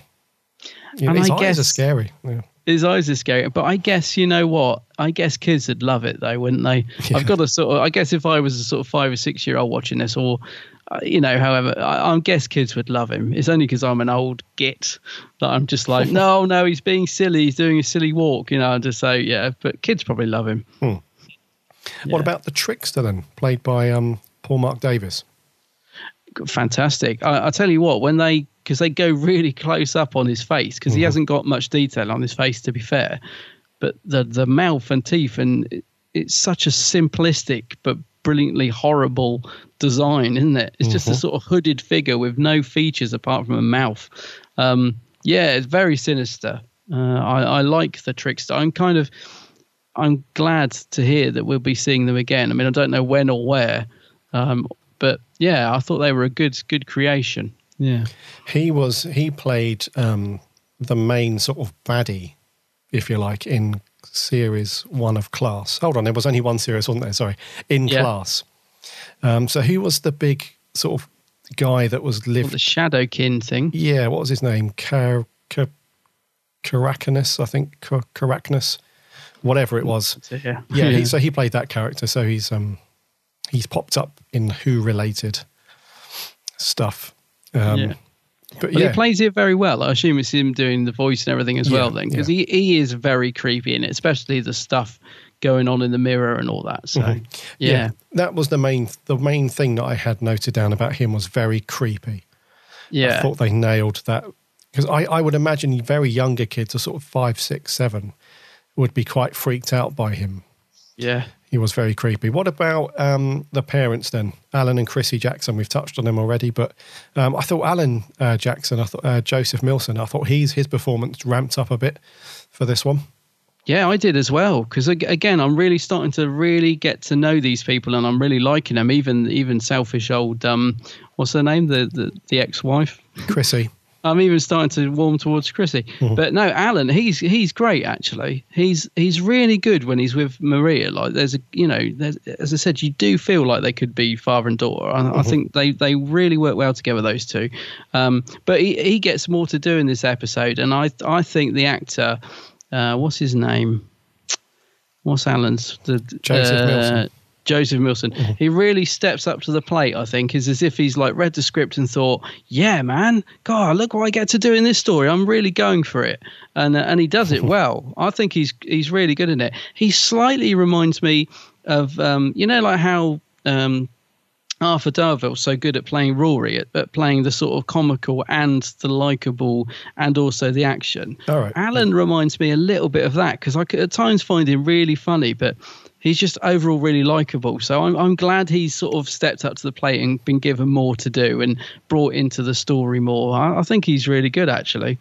Yep, I agree, mate. I Yeah. thought um, it's totally believable as um, Maria's dad. To those two, they work so well together, and I just thought his performance in this one was really like the the best of both ends of the spectrum because he does Mm. play the light-hearted. Because at the beginning, he shows off his skateboarding skills. Oh, a that's funny. and- Yeah, she's embarrassed. yeah, and it's all cool and light-hearted and fluffy, and uh, but then he goes from he sort of travels from one end of the spectrum to the other really successfully. So at the midpoint, he goes to worry. So he's really worried about Maria because he thinks is she going mad? Is she? She got some sort of mental illness? He wants to take her to a doctor and all the rest of it. That's right.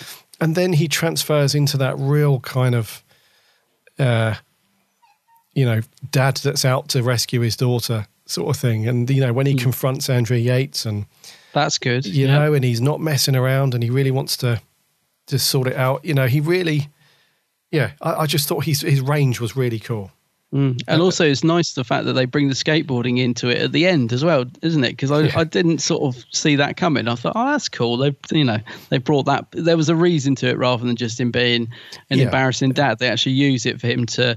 Does he knock the grass over or something? I can't remember. But He he, does, suddenly yeah. turns up on a skateboard at the end. I thought, oh, that's very cool. Yeah. Mm. Yeah, very cool. And what about?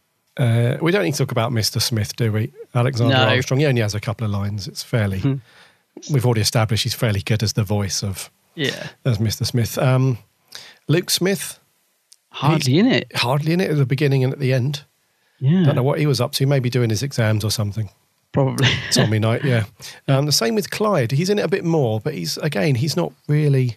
He he features at the beginning when Maria's calling him, and then he shows up at the end for some random reason. He's there at Andrea Yates's birthday party.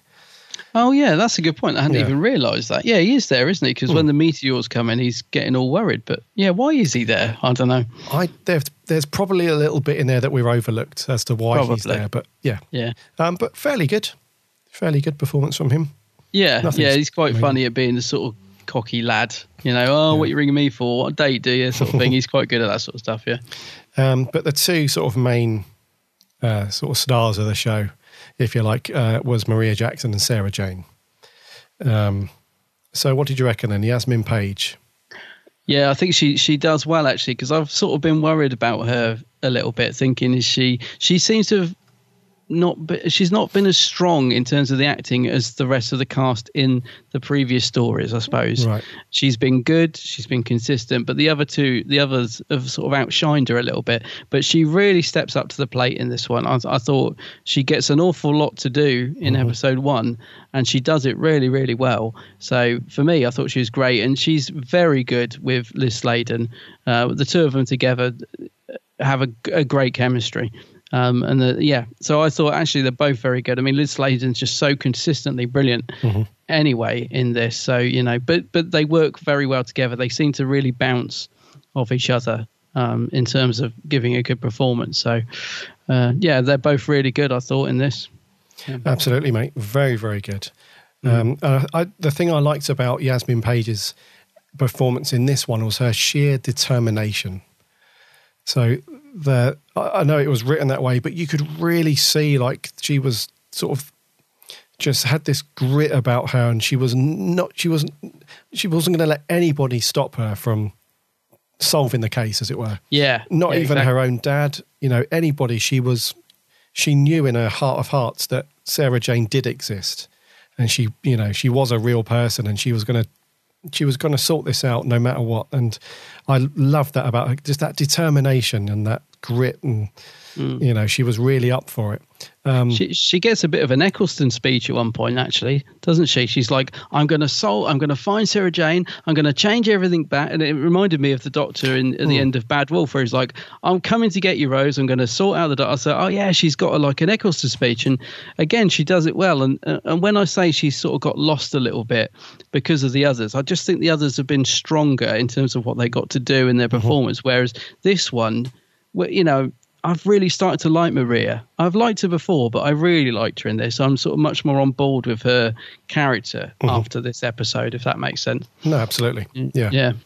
Uh, so I thought, yeah, along with you, mate, I thought she was really strong in this one. And then Liz Sladen, she was, um, she's so good in this. Mm. Yeah, She's yeah. so she's good. 'Cause- Consistent. Yeah, because they remove her from her sort of investigative ways, if you like, that we've seen in the previous stories.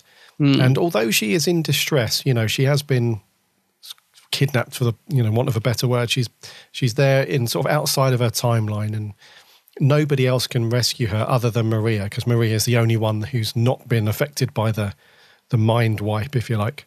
Yeah. And uh, so she's in distress in a way, but she kind of takes charge. She, she's got this authority about her, which is great because there's a bit in uh, episode two where the, the trickster calls her name and she's like, Oh, I'm being summoned. And as soon as she walks up to the trickster, there's no messing around. She's not intimidated. She's not scared or anything. And that then just transfers to the rest of the story. So when she's in the mirror, although she's not intimidated by the trickster, she's just, you know, heartbroken that she's she hasn't got the control to fix it herself. So she's pleading with Andrea, you know, she's Yeah.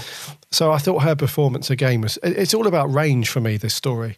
The Mm. characters just show great amounts of of, of range from happy to angry to sad to distraught. It's just so good. And Mm. and Liz Sladen's just she she's up, she's up there.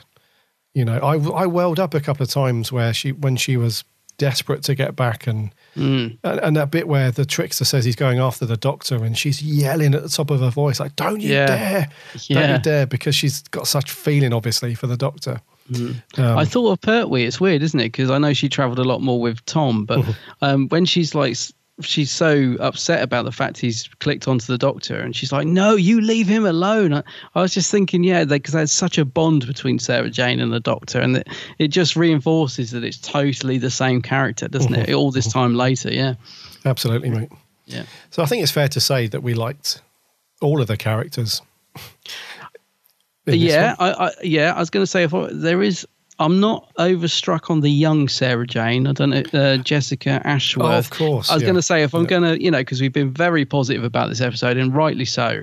Um, if I'm going to sort of nitpick and and sort of explain away my score at the end, uh, they're they're fine and they do their job perfectly well. But um, out of the two of them, I think the young Jessica Ashworth as Sarah Jane, the young Sarah Jane, she's a little bit. She's not the best actress, if you know what I mean. Whereas I think um, the young Andrea is is better because yes yeah, uh, you know, uh, as I said, neither of them are particularly bad, but um, but yeah, the young Sarah Jane, she's a little bit um, yeah, sort of child actorish. Yeah. right right Yeah, yeah, but but again, they're they're still very good for for what they get to do. yeah And also, you know, the scene where Andrea, young Andrea's, uh, sorry, young Sarah Jane's hang, ha- ha- um, dangling from the pier. Mhm. It that that was pretty well done, wasn't it? Because Very I was well looking done. at that, Mhm. thinking, well, hang on, I'm assuming we're on a green screen or something here, but. I am right, isn't I? Aren't I? That did look really good, didn't it? I It was just like really looking at good. it, thinking because Yeah. sometimes I think someone looks good, and someone's like, "Well, clearly it's a soundstage." But I Mhm. was looking at that, thinking, not quite sure how they've. I, I don't know if that's pier's a bit of set or if they've filmed the pier and they've superimposed. I'm not sure how they did it, but to me it looked pretty good. The bit where they were both dangling from that pier, and when she falls in it, I don't. I just don't know. I mean, was really presumably she wasn't yeah. really hanging from that pier. Uh, i don't believe so i mean i think some of it was practical i think you know there was Mm, don't know, but it was good. I mean, my, my partner fan was like, well, she's probably standing on the bit to the left. And I was thinking, well, maybe, maybe they took out the flooring. I don't know, but it was well done. really well done Yeah. Yeah. Just another little extra bit that shows the quality of TV making. You know, when you get it Mhm. right, when you've got a decent director, and you can set these things up correctly, Yeah. it's all good. Yes. Did you think the um, little puzzle box looked a bit like the Siege Mode TARDIS as well? I thought it was to begin with. I did. I did. I was like, is that the no? Yeah. Also, it did look. It does look like the puzzle box from um, Hellraiser, as well. Hellraiser, Is it? Yeah, yeah, as well. But uh, yeah, I did. I thought it was the Siege Mode TARDIS for at first. Literally, just for a few seconds, I thought that's the. Is that it? And then when you saw it in Yeah. closer, uh, closer up, you thought, oh no, it's it just looks similar. Yeah. Yeah. Anything you want to mention, mate, before we before we lock in our scores? No, I think that's that's it for me, mate. I think we've That's it? covered it. Right. It's you, I think, to go. Yeah. So this is a pretty easy one for me. Hmm. Uh, I I love this episode. I'm going to give it a nine. A nine. Yeah. A nine. Um, I'm going to join you. Are you? I'm, yes, Wow. I am. I'm giving it a nine because I, I, I'm only really knocking off. I mean, as I said earlier in the review, I really there isn't much to fault. I don't think. I think it's a strong story. I think the performances are very good. It nips along at a great pace and it's satisfying by the end of it. So it's very. Yeah, it's a nine because the only reason I'm knocking off a point really is because I found the Grask a bit childish. It kind of took me a little bit out of the story, I suppose, just for a second, but it's still likable. And uh, yeah, I thought the actress playing Sarah Jane as the younger version was a bit naff, but so it's not quite a 10, but it's definitely a nine. Oh, absolutely, mate. Yeah, same reasons for me. I thought the it, it's the it's the direction, the script, and the performances. Uh, which You can probably argue, yeah. I mean, that encapsulates most Mm. TV shows or films. But I just thought all three of them were just, you know, just running like clockwork from Yeah, start yeah. to finish. Yeah, Yeah. And also, it's making me think we're still in series one. I'm thinking, God, wow, like you said earlier, like they're going to have to sort of up their game to keep the quality. I think, um, um, which I, I hope they do. But I'm thinking, yeah, if this is a nine, what have we got to come? I just, Exactly, I yeah. just, I think I say this every time we do a Sarah Jane, but I can't wait to watch more. Mm-hmm. I literally every time we finish one, I just want to watch them all. Mm, it's a it's a good. Um, it's been a really good journey so far, and I It think really it's, has, uh, actually, yeah. The fact that we haven't seen some of these before is um, sort of watching it with fresh eyes is is really cool. Oh, definitely. And as I've said to you before, it just reminds me of the quality shows we got when we were kids because we're of a similar-ish age, mm-hmm. and we had some great TV growing up. And it was it's because it's got content. It's not throwaway, childish TV that you know there is a lot of out there. It's it's got more to it. Mm-hmm. It just it's yeah. It's I'm really enjoying it. Yeah. Absolutely, mate. Mm. What did our listeners think? Let's uh, let's go through some of these. We did get an audio review in. This is our our regular reviewer, Sammy Satine from Down Under. Mm. G'day, Gary and Adam. Sammy Satine here. So, whatever happened to Sarah Jane? Quite dark for a kid's show. It's a strong story, but I'm not sure how to feel about this one. The trickster is a brilliant villain, and you can see why he kept recurring. I still think he should turn up in Doctor Who someday. Get on it, Chibbers! I'm not sure if I'm meant to like Andrea or not. Anyway, see ya! Thank you, Sammy. Thanks. I, mean, I think Andrea's a flawed character. I think that's the thing because you, I did like her, but also she's a bit very selfish. But she's just one of those flawed characters. I think. Yes. Yeah. Uh, we did get some mentions in on Twitter. Um, one of our writers, Jordan, said uh, probably the best story from series one and one of the best stories from the series as a whole. Oh, okay. The Trickster is an excellent villain, and his appearance in the next series is just as excellent. Um, it's a shame he never appeared in Doctor Who proper. Mm. Uh, Silent Nerd, C137. Uh, the story is a great debut for the Trickster, and it's interesting to find out about Sarah Jane's past accident. One of the standouts for me um, is Alan Jackson, who gets to be the main character for the second part. It's definitely the best episode of Series 1. It gives it a 9 out of 10. Oh, okay. Yes. Um, Ash Prosser. Uh, whatever happened to Sarah Jane continues the Whoniverse's tradition of great penultimate stories. A great performance by the cast and Doctor Who legend Paul Marc Davis is superb as the trickster. Highly rewatchable. Eight out of ten. Mm, very rewatchable. Yeah. It is, isn't it? Um, and I think we had one more tweet. Where are we? Um, I should get these in order, shouldn't I, before we do it? um, where are we? No, that was it for Twitter. Uh, over Okay. on Facebook, Dean Jones says, like the rest of the series, this is the first time I've watched it and it was great. Oh, uh, The story is engaging and towards the end, really tragic too. Cast are all solid as usual. Uh, but Jane Asher is terrific as Andrea Yates, and I really like the trickster. Um, he gave it he gave it a nine out of ten. Oh, same as us. Joseph Howarth, love this episode. It's that good, I'm telling you. The trickster is one of my favourite enemies from Sarah Jane, and this two-parter is just fantastic. One of my personal favourites, and I can't rec- recommend it enough. Nine out of ten. Another nine, yes. Lewis Palmer, absolutely amazing. One of the very Yay. best of the whole show. I Oh. saw a cloaked man on a dark street in my dreams for weeks after seeing this story. it terrified me. Uh, this is the first time SJA goes deeper and darker with the characters we know and love, and it works like a treat. Uh, Mm. Lines like "I've been dead for forty years" send chills down my spine every single time. Mm. Um, it's also nice that SJA is prepared to explore the backstory, um, as it's quite a haunting revelation. This kicks off the Trickster trilogy in style and cements the series as a deeper show than it initially seems. 9.5. A Trickster trilogy. Hmm. Oh, wicked. I didn't even know we had a Trickster trilogy, but I'm liking that. There we go. Yeah. Uh, Charlie Turner says best of series one, um, hands down a 10 out of 10. Mm, 10 out of 10. And Cheers, Charlie. lastly, Rob Kelly says, Oh, this is a good one. One of my favourites. 9 out of 10. Another nine, yes. Another Excellent. nine. We're all on the same page. No negatives. Do you know what? I think, yeah, this is, um, Yeah.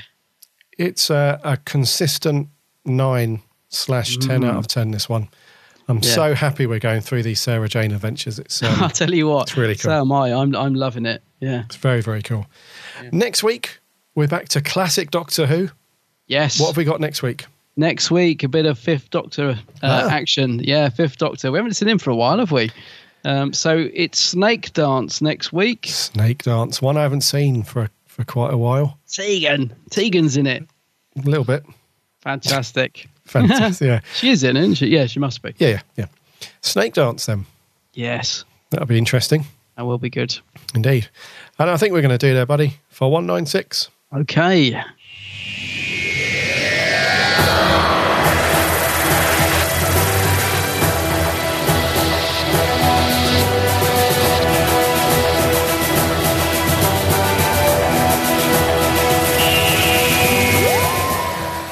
Thank you, thank you, thank you so much for sticking with us throughout 196. A bit of a long episode, this one, but we did have quite a bit to talk through Yes. from San Diego. Mm. So lots of cool stuff from there. It's great having lots of cool Doctor Who news. I think it's gonna, I think it's it's gonna quieten down a bit now. So now that Comic Con's out the way, because they're still filming, they have got a couple of weeks left to do all that stuff. Mm. I think it's going to slowly quiet down, and then it's going to ramp up a little bit as we get towards the start of the series. But it's great to have lots of cool stuff to talk through, and a bit of an insight into our new Doctor and the new series and stuff. But also great that it's uh, it's all on lockdown, and we're going to experience it all together. Yes. Absolutely. Indeed. So next week, the fifth Doctor, Snakedance. Snake Dance, yeah. You'll get your DVDs out, get it watched. get it watched because we'll be asking for your reviews and stuff. As always, in the meantime, head over to the website www.bigblueboxpodcast.co.uk. You can listen to all of our previous shows on there, and it's got buttons to link off to our social stuff so you can chat to us. Um, during the week, we chat lots of Doctor Who on there Twitter, Facebook, Instagram, all that stuff.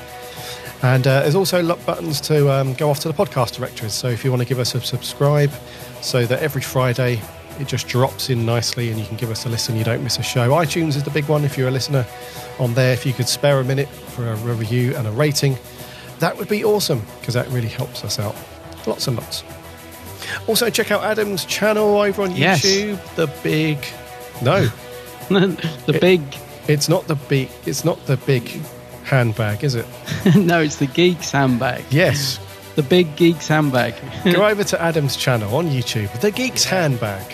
Yeah, working on some great new vids at the minute. Actually, got You two or be, three uh, in the fire. I've got a few in the fire. Oh, nice, nice. Getting ready, getting ready to do them. Yeah.